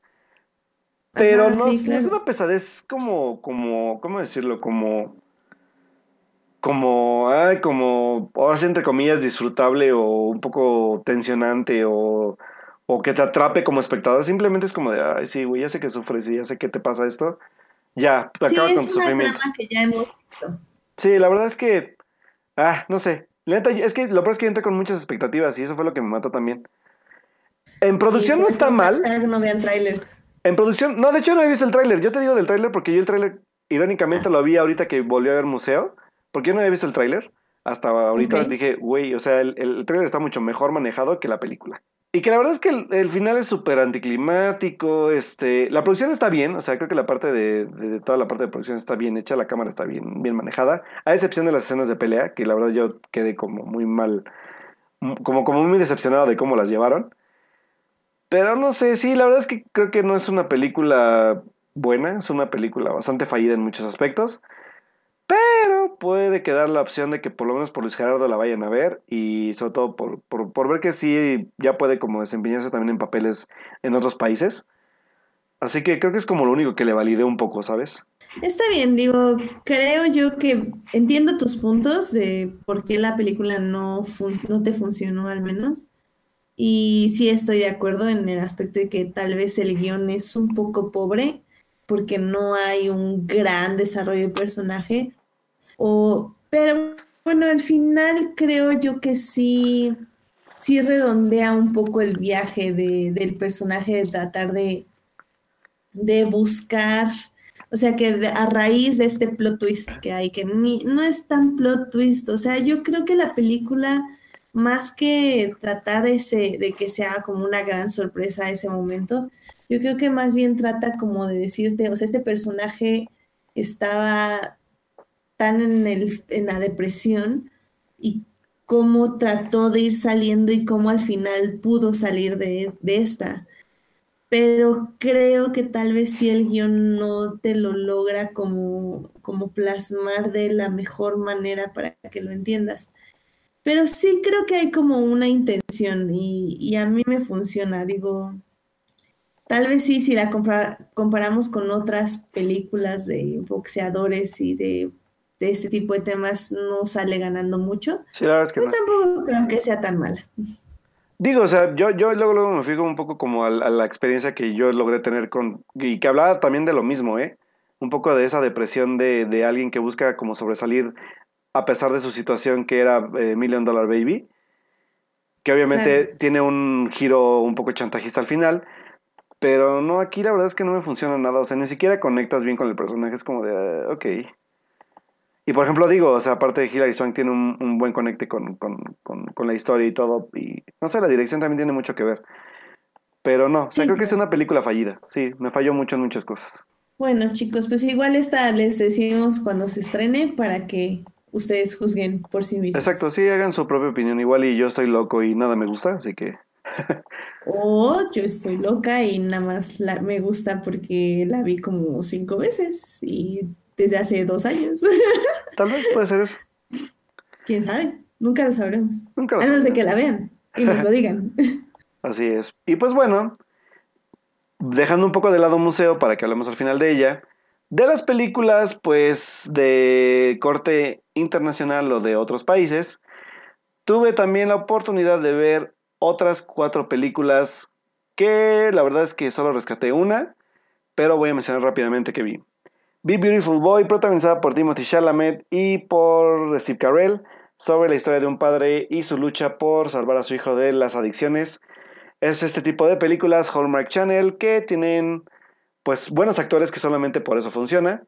Que la verdad es que si no la ven en cine no se pierden de nada, así que pueden ahorrarse su boleto y poder verla en Netflix cuando salga en Netflix. No es una mala película, pero es una película genérica, es una película que neta si no se hubiera Steve Carell y Chalamet, pues no sería nada.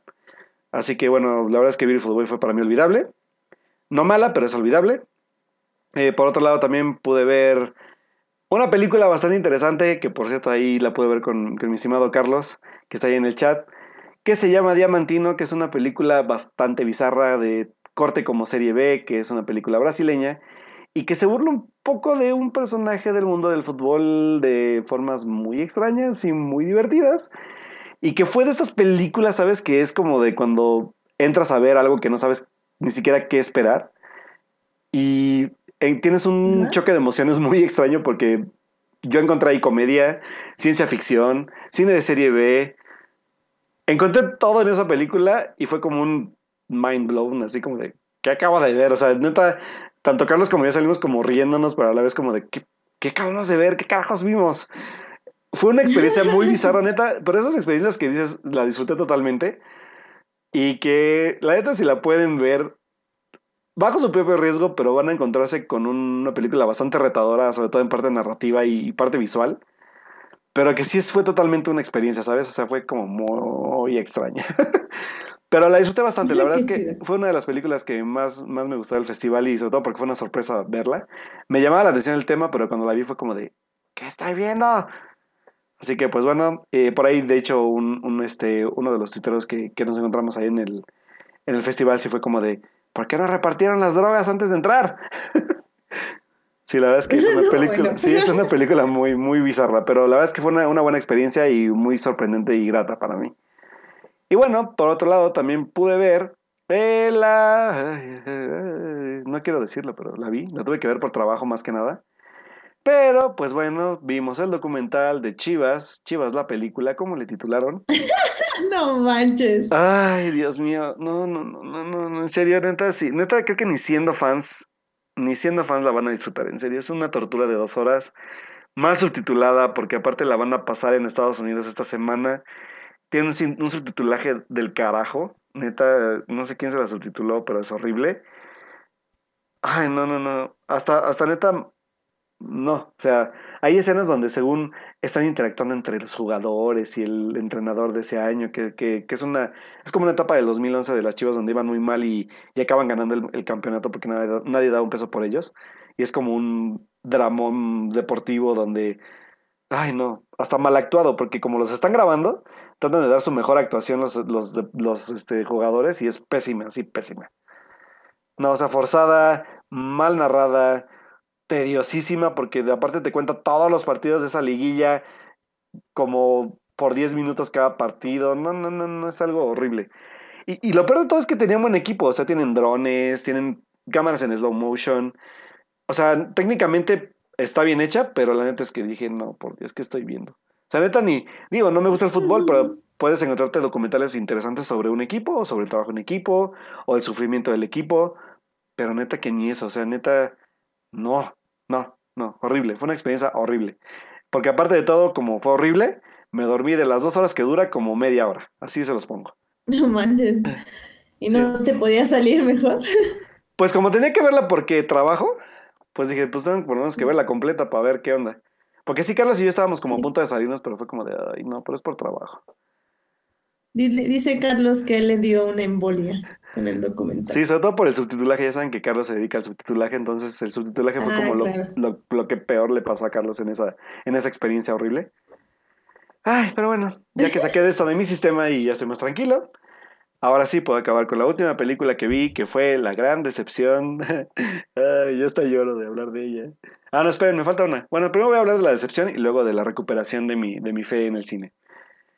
Pues mi gran decepción fue la película de apertura de este año del festival, que es First Man de Damien Chazelle, el director de Whiplash y de La La Land. ¿Qué? Ay, sí. Dios santísimo, no. Ah, Voy a aclarar algo. First Man no es mala, pero es una película tan olvidable, tan plana, tan de flojera, que solamente luce técnicamente en, en aspectos tanto visuales como de música. La música de Justin Horwitz sigue siendo la gran elección de Chazelle para sus películas. La música es excelsa, pero sí es una película que neta, cómo, cómo la padecí de, aburrida, neta. O sea, y no se lo puedo perdonar a Chazelle. O sea, Chazelle no ha sido aburrido nunca en la vida. Y neta que yo sé que, yo, yo no sé si, o sea, hablamos, aquí por ejemplo comparamos un poco que era como de, es que sí es este Neil Armstrong en la vida real, ¿no? Pero este es el cine, pudiste, haber dado, pudiste haberle dado un, un giro diferente a su personalidad o a su aspecto dramático.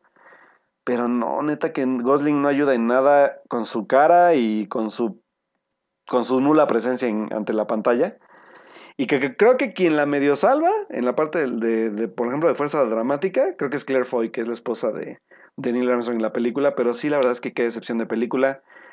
No es mala, posiblemente sí no es mala, pero sí de lo que había entregado Chazelle, sí, la verdad es que dije, qué bueno que se arriesgó a hacer una biopic, pero ya vio que esto no es lo suyo, que se dedique mejor al musical o que pruebe con otros géneros, porque esto no fue lo suyo. No, no, First Man fue un gran no para mí. Así que pues First Man estrena en noviembre, el 9 de noviembre, así que vayan a ver. Pues sí, con otro con una narrativa diferente a lo que estamos acostumbrados de él. Puede que a algunos sí les guste, hubo gente que sí le gustó bastante, pero la verdad es que yo, yo la verdad es que no la, o sea, la vi una vez y no la pienso volver a ver en la vida. O sea, así, así de, así de mala es. Bueno, así de mala me pareció a mí. ¿Será el próximo cisma de Fortnite? Quédense y sintonicen pronto en noviembre. A ver qué pasa. Dice, dice Sócrates que, que sí está buena, que no me hagan caso.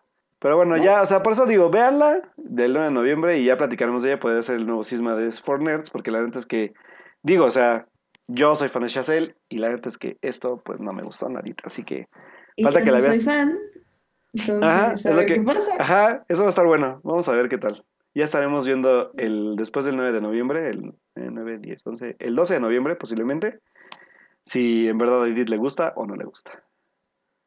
Eso. Y pues bueno, la película que ahora sí recuperó un poco la fe en el cine es la nueva película de Hikora Koreda, que, bueno, que si no han visto cine de él, que es un director japonés bastante como, como pues reconocido y sobre todo porque la película que se estrenó de él en este Festival de Cine de Morelia es la película que se ganó la Palma de Oro en la pasada edición de Cannes. Pues este pudimos ver la película Shoplifters o como se va a llamar en México, una cuestión de familia donde pues retrata la pobreza dentro de Japón y sobre todo asentada en una familia que se dedica a robar tiendas para poder comer y que dentro de este pues núcleo familiar como lo ha hecho siempre Coreda como explorar cómo es la relación entre ellos pues en esta sí es un poco más difícil verlo porque es una película bastante fuerte sobre todo que tiene que ver con intereses personales y también con el trato con, con, los miembros de la familia y cómo también se abusa un poco de, de, ellos en cuanto a cuanto a la situación que viven, ¿sabes? Tiene que ver mucho con eso, como con las aspiraciones como, como de salir de, este, de esta miseria y a la vez también cómo luchar contra pues un núcleo familiar que parece sólido, pero al mismo tiempo tiene muchos secretos que guardan cada uno de los personajes y que al final detonan en un final muy cabrón y muy, muy, la verdad es que es muy fuerte y que la verdad me gustó bastante y me afectó bastante el final porque sí es como de a comparación de lo que Corea nos había mostrado en películas, no sé, como de tal padre tal hijo, como como nuestra pequeña hermana, que son películas más bonitas, que tienen como una moraleja, que tienen como un, una carga emocional bastante fuerte. Aquí es totalmente lo opuesto, ¿sabes? Es un final muy pesado, muy triste y que sí te deja como reflexionando bastante, sobre todo en el aspecto de, de lo que llega a ser una persona por, por salir de esa miseria, ¿sabes? Entonces sí es como una, una de mis grandes favoritas también de, del festival, que cuando se estrene neta tienen que verla. Es una película que sí los va a sacar mucho de su zona de confort de espectador como dentro del cine como típico comercial y que la forma en que te reta es bastante interesante, ¿sabes? O sea, creo que sí, este, Sí, Shoplifters o Una cuestión de familia es una de las mejores películas que vi, que vi en este festival, de lo poco bueno que vi. Y que sí, tienen que verla totalmente. Ya cuando se estrene hablaremos un poco más de ella, pero sí es una gran, gran película. Ok, ok. Suena, suena retadora al menos. Sí, la verdad es que es muy retadora. Es pesada, sí, pero la verdad es que a la vez también tiene muy buenos momentos emotivos y también momentos de, de velaciones muy cañones. Y pues bueno, quiero acabar ahora sí con la película que se llevó el premio del público dentro del Festival de Cine Morelia de esta edición y que es la nueva película de Alonso Ruiz Palacios, como se los había dicho, que se titula Museo. ¿De qué va la película? La película es una reimaginación de los hechos de que sucedieron en el año 1980, cuando dos tipos deciden infiltrarse en el Museo de Antropología e Historia y hacer un robo para poder, pues, cobrar una, una, una millonaria cantidad por las piezas que, que se roban, ¿no? La película está protagonizada por Gael García Bernal y por. Ay, se me fue el nombre del otro chavo, que también sale de hecho en Güeros, que es coprotagonista también de Güeros. Y pues, este, ya saben que soy pésimo para los nombres, pero ahorita se los busco. Se, se apellida Ortiz, Ortiz Gris, pero no me acuerdo cómo se llama el, el- Bueno, cuál es su nombre.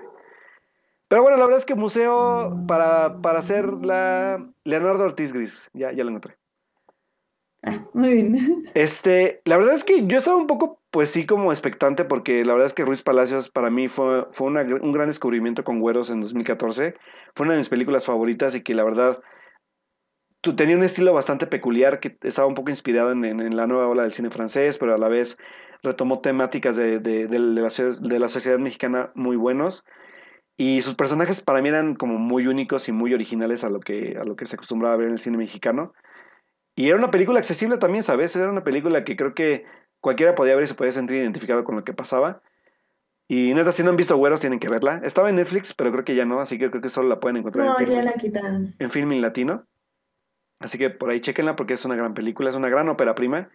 Y pues bueno, a mí lo que me preocupaba con Museo era eso, ¿sabes? Que, que la ópera prima fuera lo único bueno del director y que se fuera en declive después. Pero no, Museo es una película más retadora, es más ambiciosa y sobre todo porque ahora el, el trabajo de Luis Palacios es recrear una época y sobre todo hacerte parte de esa época sin que sin que se sienta artificiosa y aparte jugar con géneros. Tiene que ver por una parte con este tipo de heist movie o de película de robo, después una parte como de, de película de escape y de, y de drama personal entre los dos personajes.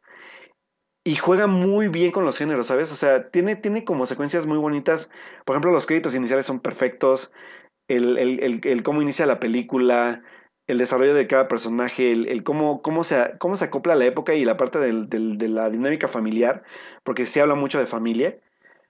Y también el cómo, cómo juega con, con este género como de tipo de, de cine de los setentas, como, como un poco burdo si quieres verlo de alguna forma.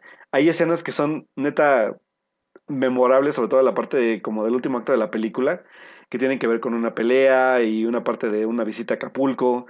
Y también sobre todo pues la escena del, del robo, que es también muy muy bonita y muy, muy, bien, muy bien armada. No sé, o sea, creo que Museo es una gran película, en serio. O sea, Ruiz Palacios trabajó bastante bien con más elementos ahora, obviamente, con más, este, con más recursos, con más este, producción, y que las aprovecha bien y que las sabe, las sabe hacer bien, las sabe demostrar bien en pantalla. Y la parte de dirección de actores también está muy bien hecha. Así que creo que Museo es una gran película y creo que de mis favoritas del cine mexicano hasta ahora, ¿eh? O sea, creo que sí, Museo es, es merecedora de verse en cine totalmente. Tienen que verla en cine sobre todo por el trabajo visual y el trabajo de música también. La música es buenísima, sobre todo porque se adapta a la época en la que está como contándonos la historia. Y pues no sé qué más decir, porque la verdad es que Museo es una gran película. O sea, creo que valió totalmente la pena. Yo la, yo la vi tanto ahorita en Morelia y la pude ver otra vez el fin de semana. Tenía ganas de buscarle más detalles. Y sí encuentras mucho, muchas más cosas todavía. Así que vayan a ver Museo, neta. O sea, si no la han visto, es obligada de ver. Espero que no dé semanazo y que dure un poquito más. Y pues ahí está mi recomendación de, sobre todo, de ese estreno de, de, de, de, fin de semana que fue Museo. Y pues ya, es todo lo que tengo que decir porque Museo me encantó. No, pues oye muy bien, oye. No, sí la. Voy a ver si la puedo ver este fin de semana, que no creo. Pero, ufa, pues sí, ya me dieron ganas de verla. Sí, tienes que verla, y sobre todo en cine. La verdad es que visualmente y sonoramente es imperdible en cine. Así que Neta, vela en cine. Va, pues sí, la voy a, la voy a buscar para, para verla. Espero que, que no la quiten o si no, voy a intentar verla entre semana, a ver qué pasa. Uh, sí, vela, sí, me, nos cuentas qué tal. Porque digo, nada más igual ya nada más para terminar esta sección. eh, hay una película que Alberto no vio que se llama Leona. Ah, cierto. Sí, que la actriz que interpreta al, a la- al personaje principal, que ahorita efectivamente no me acuerdo cómo se Nayan, llama. Nayan Norbit, ¿no? ¿Cómo? ¿Es esta Norbit? ¿Sí es Nayan? ¿Sí es esa la de Leona? No estoy segura. Sí es la de la chica judía, ¿no? Sí. Sí, es, es- Nayan Norbit. Norbit. Y sale con ella este, ay, sí es Nayan González Norbit. Y sale también, ay, se llama Cristian, ¿qué este chavo? Ah, es que tengo aquí el, el cast, pero como que no viene en orden o algo, porque no, no encuentro a nadie. Ajá. Sí, es Nayan González Norbit, es la, la chava. Y eh, eh, eh, el chavo se llama Cristian algo. Que es este chavo que vimos en Tlatelolco, en la película de Tlatelolco. Sí, sí, sí, de hecho, sí. Yo ya lo conocía igual por otras dos películas, pero La de Hate Love también. de hecho no sé. Ajá. De hecho no sé por qué, pero eh, bueno, obviamente sí sé por qué, porque trabajamos con las mismas productoras, pero eh, justamente esta chica, Nayan González Norbit, yo ya la conocía por varias películas y por varios cortos. Entonces, la verdad es que les confieso que todavía no Leona en Play, pero siento que tiene algo como súper interesante la película. Espero verla mañana. Yo planeaba verla mañana en mi trabajo. Eh, pero yo les quería invitarlos a ver por qué esta película sí la van a traer aquí a la Ciudad de México. Entonces ya puse en mi Twitter, de hecho desde el Twitter del director que se llama Isaac Cherem, eh, va a estar el 3 de noviembre en la Cineteca, el 7 en Adiana, el 8 en Universidad y en Adiana y en Tonalá, y el 11 en la Filmoteca de la UNAM. Entonces, digo, la verdad es que no se esperen a que yo los trate de convencer de ver Leona. Eh, váyanla a ver, creo que creo que tiene algo muy interesante, algo muy hipno- hipno- hipnotizante, sobre todo la actuación de ella. Y la verdad es que hay películas que nada más con ver partecitas sabes que tienen algo muy interesante. Y creo que Leona es una de esas películas. Entonces, váyanla a ver y yo la voy a ver también esta semana, si no en el trabajo, si no es que me doy una escapadita a la Diana y la veo ahí. Y pues para que la comentemos un día de estos, a ver Sí, tal. tuvo buena recepción en, en- en- ahí en el festival de la gente que la vio, o sea, escuché buenos comentarios. Así que pues sí, o sea, igual que nos cuentes ya cu- cuando la veas cómo está para que igual confirmes mis teorías de que está buena. Sí, sí, sí, y pues ya ahí este, igual les decimos cuando se estrene comercialmente, pero bueno, al menos aquí en la Ciudad de México, pues la van a poder ver sin ningún problema eh, Y que, en estos días y que de hecho, de hecho Nayan ganó mejor actriz. Ajá, que- y ella ganó mejor actriz, entonces ahorita en al menos con eso ya saben que su actuación está buena. Sí, pues bueno, habrá que ver. Leona cuando se estrene entonces. Sí, Leona, a partir del 2 de noviembre. Yay.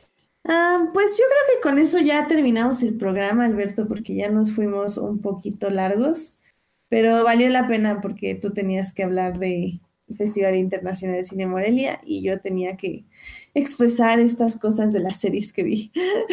Sí, aparte no había, no había estado en el programa pasado, así que necesitaba desfogarme un poco, así que ya. Ya dije todo lo que tenía que decir. Y, y acuérdense que, que noviembre es lo mejor del Festival Cine de Morelia en varias sedes de la Ciudad de México, así que es raro porque la mayoría de las películas extranjeras, entre comillas, van a estar, ahora sí, todo el, todo, todo, casi todo el festival va a estar ahí, ¿sabes? O sea, está como muy raro que van a, van a llevar casi la mayoría. O sea... ah, Excepto las niñas bien, todo mal. Sí, excepto- sí, las niñas bien porque como no fue ganadora de nada, suelen llevar solo a las ganadoras. O sea, vamos a ver por ahí, supongo que la camarista y otra vez museo, supongo. Museo sí la quiero ver, entonces sí me conviene que la traigan más, Más tiempo, sí, claro, sí está bien. más tiempo. Y si puedes ver la camarista, Sí. pues igual para ver qué, qué tal te parece. Sí, voy a buscarlos ahora que estoy más cerca de Cinépolis Diana, si me acomoda la hora. Yo creo que me echo, me, me, me doy una vuelta. Denme, Sí, les sí, digo que denme, denme, denme, denme, denme un... Nada más para compartirles que llega, porque es que me, me sacó muchísimo de onda porque... Porque llega la mayoría de las películas, ahora sí, ¿sabes? O sea, ahora sí que está todo ahí.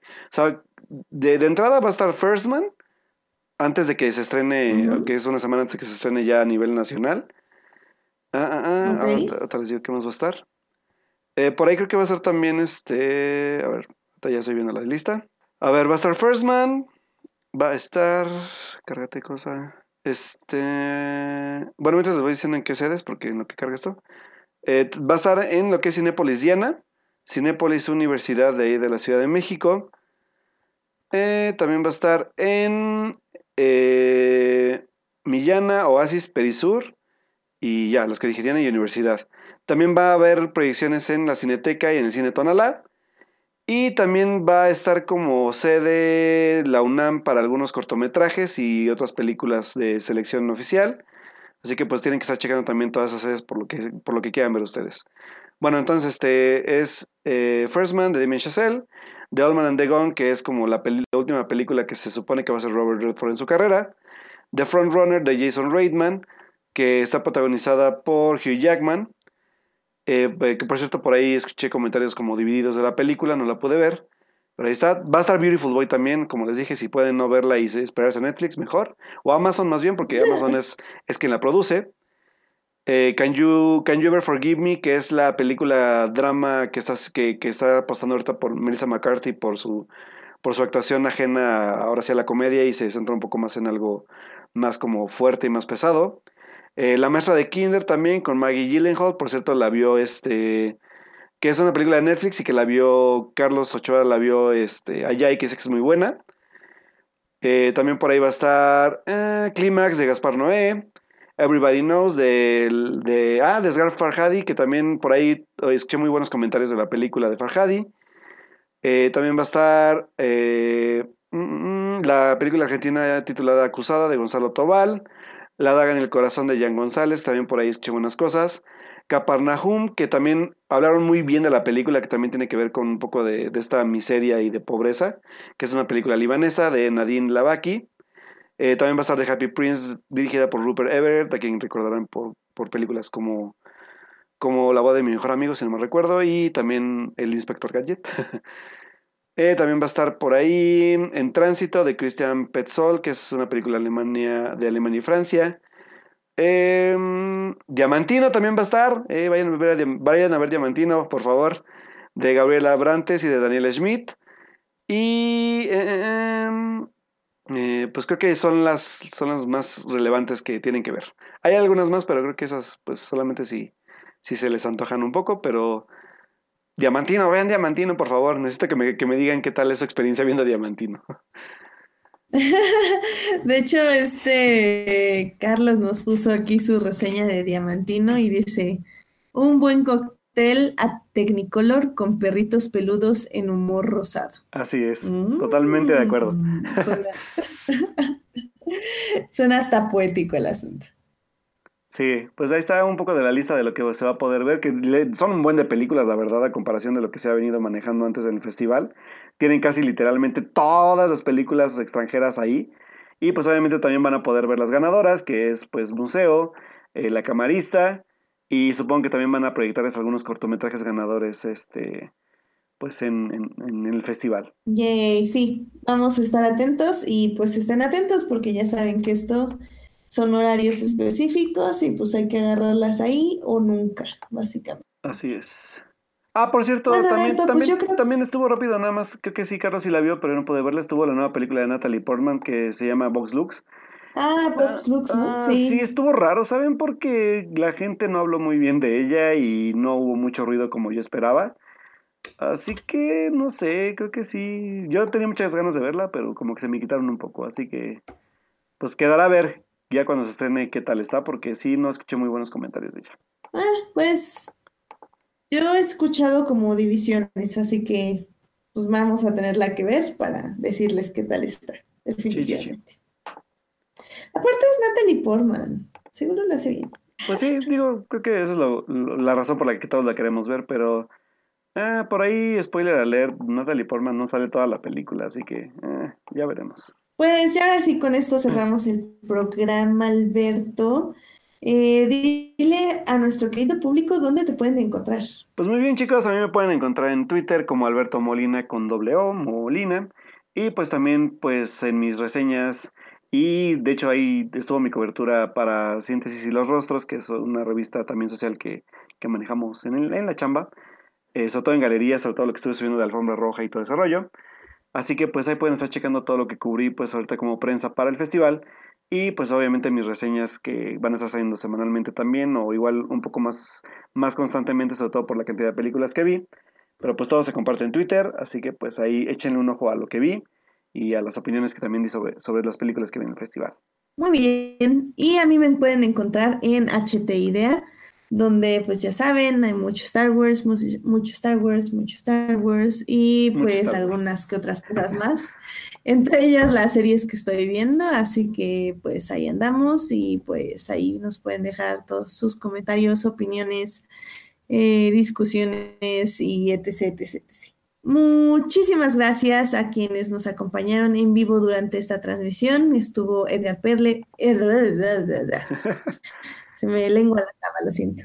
Este, oye, es que ya es noche, son las Casi 12 y 12, casi media. 12. ¿Por qué no? No, es que es el nuevo horario de verano. Yo todavía estoy con el anterior Ay, ya sé lo ya sé.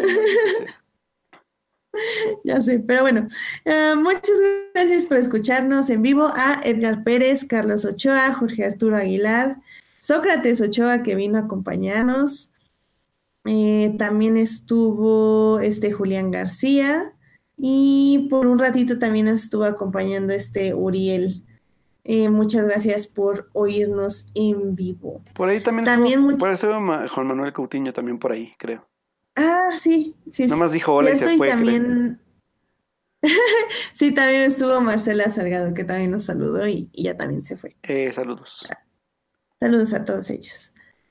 También muchísimas gracias a quienes nos oyen durante la transmisión, digo, durante la semana en Heartis y en iTunes. Recuerden que este programa estará disponible ahí a partir del miércoles en la noche.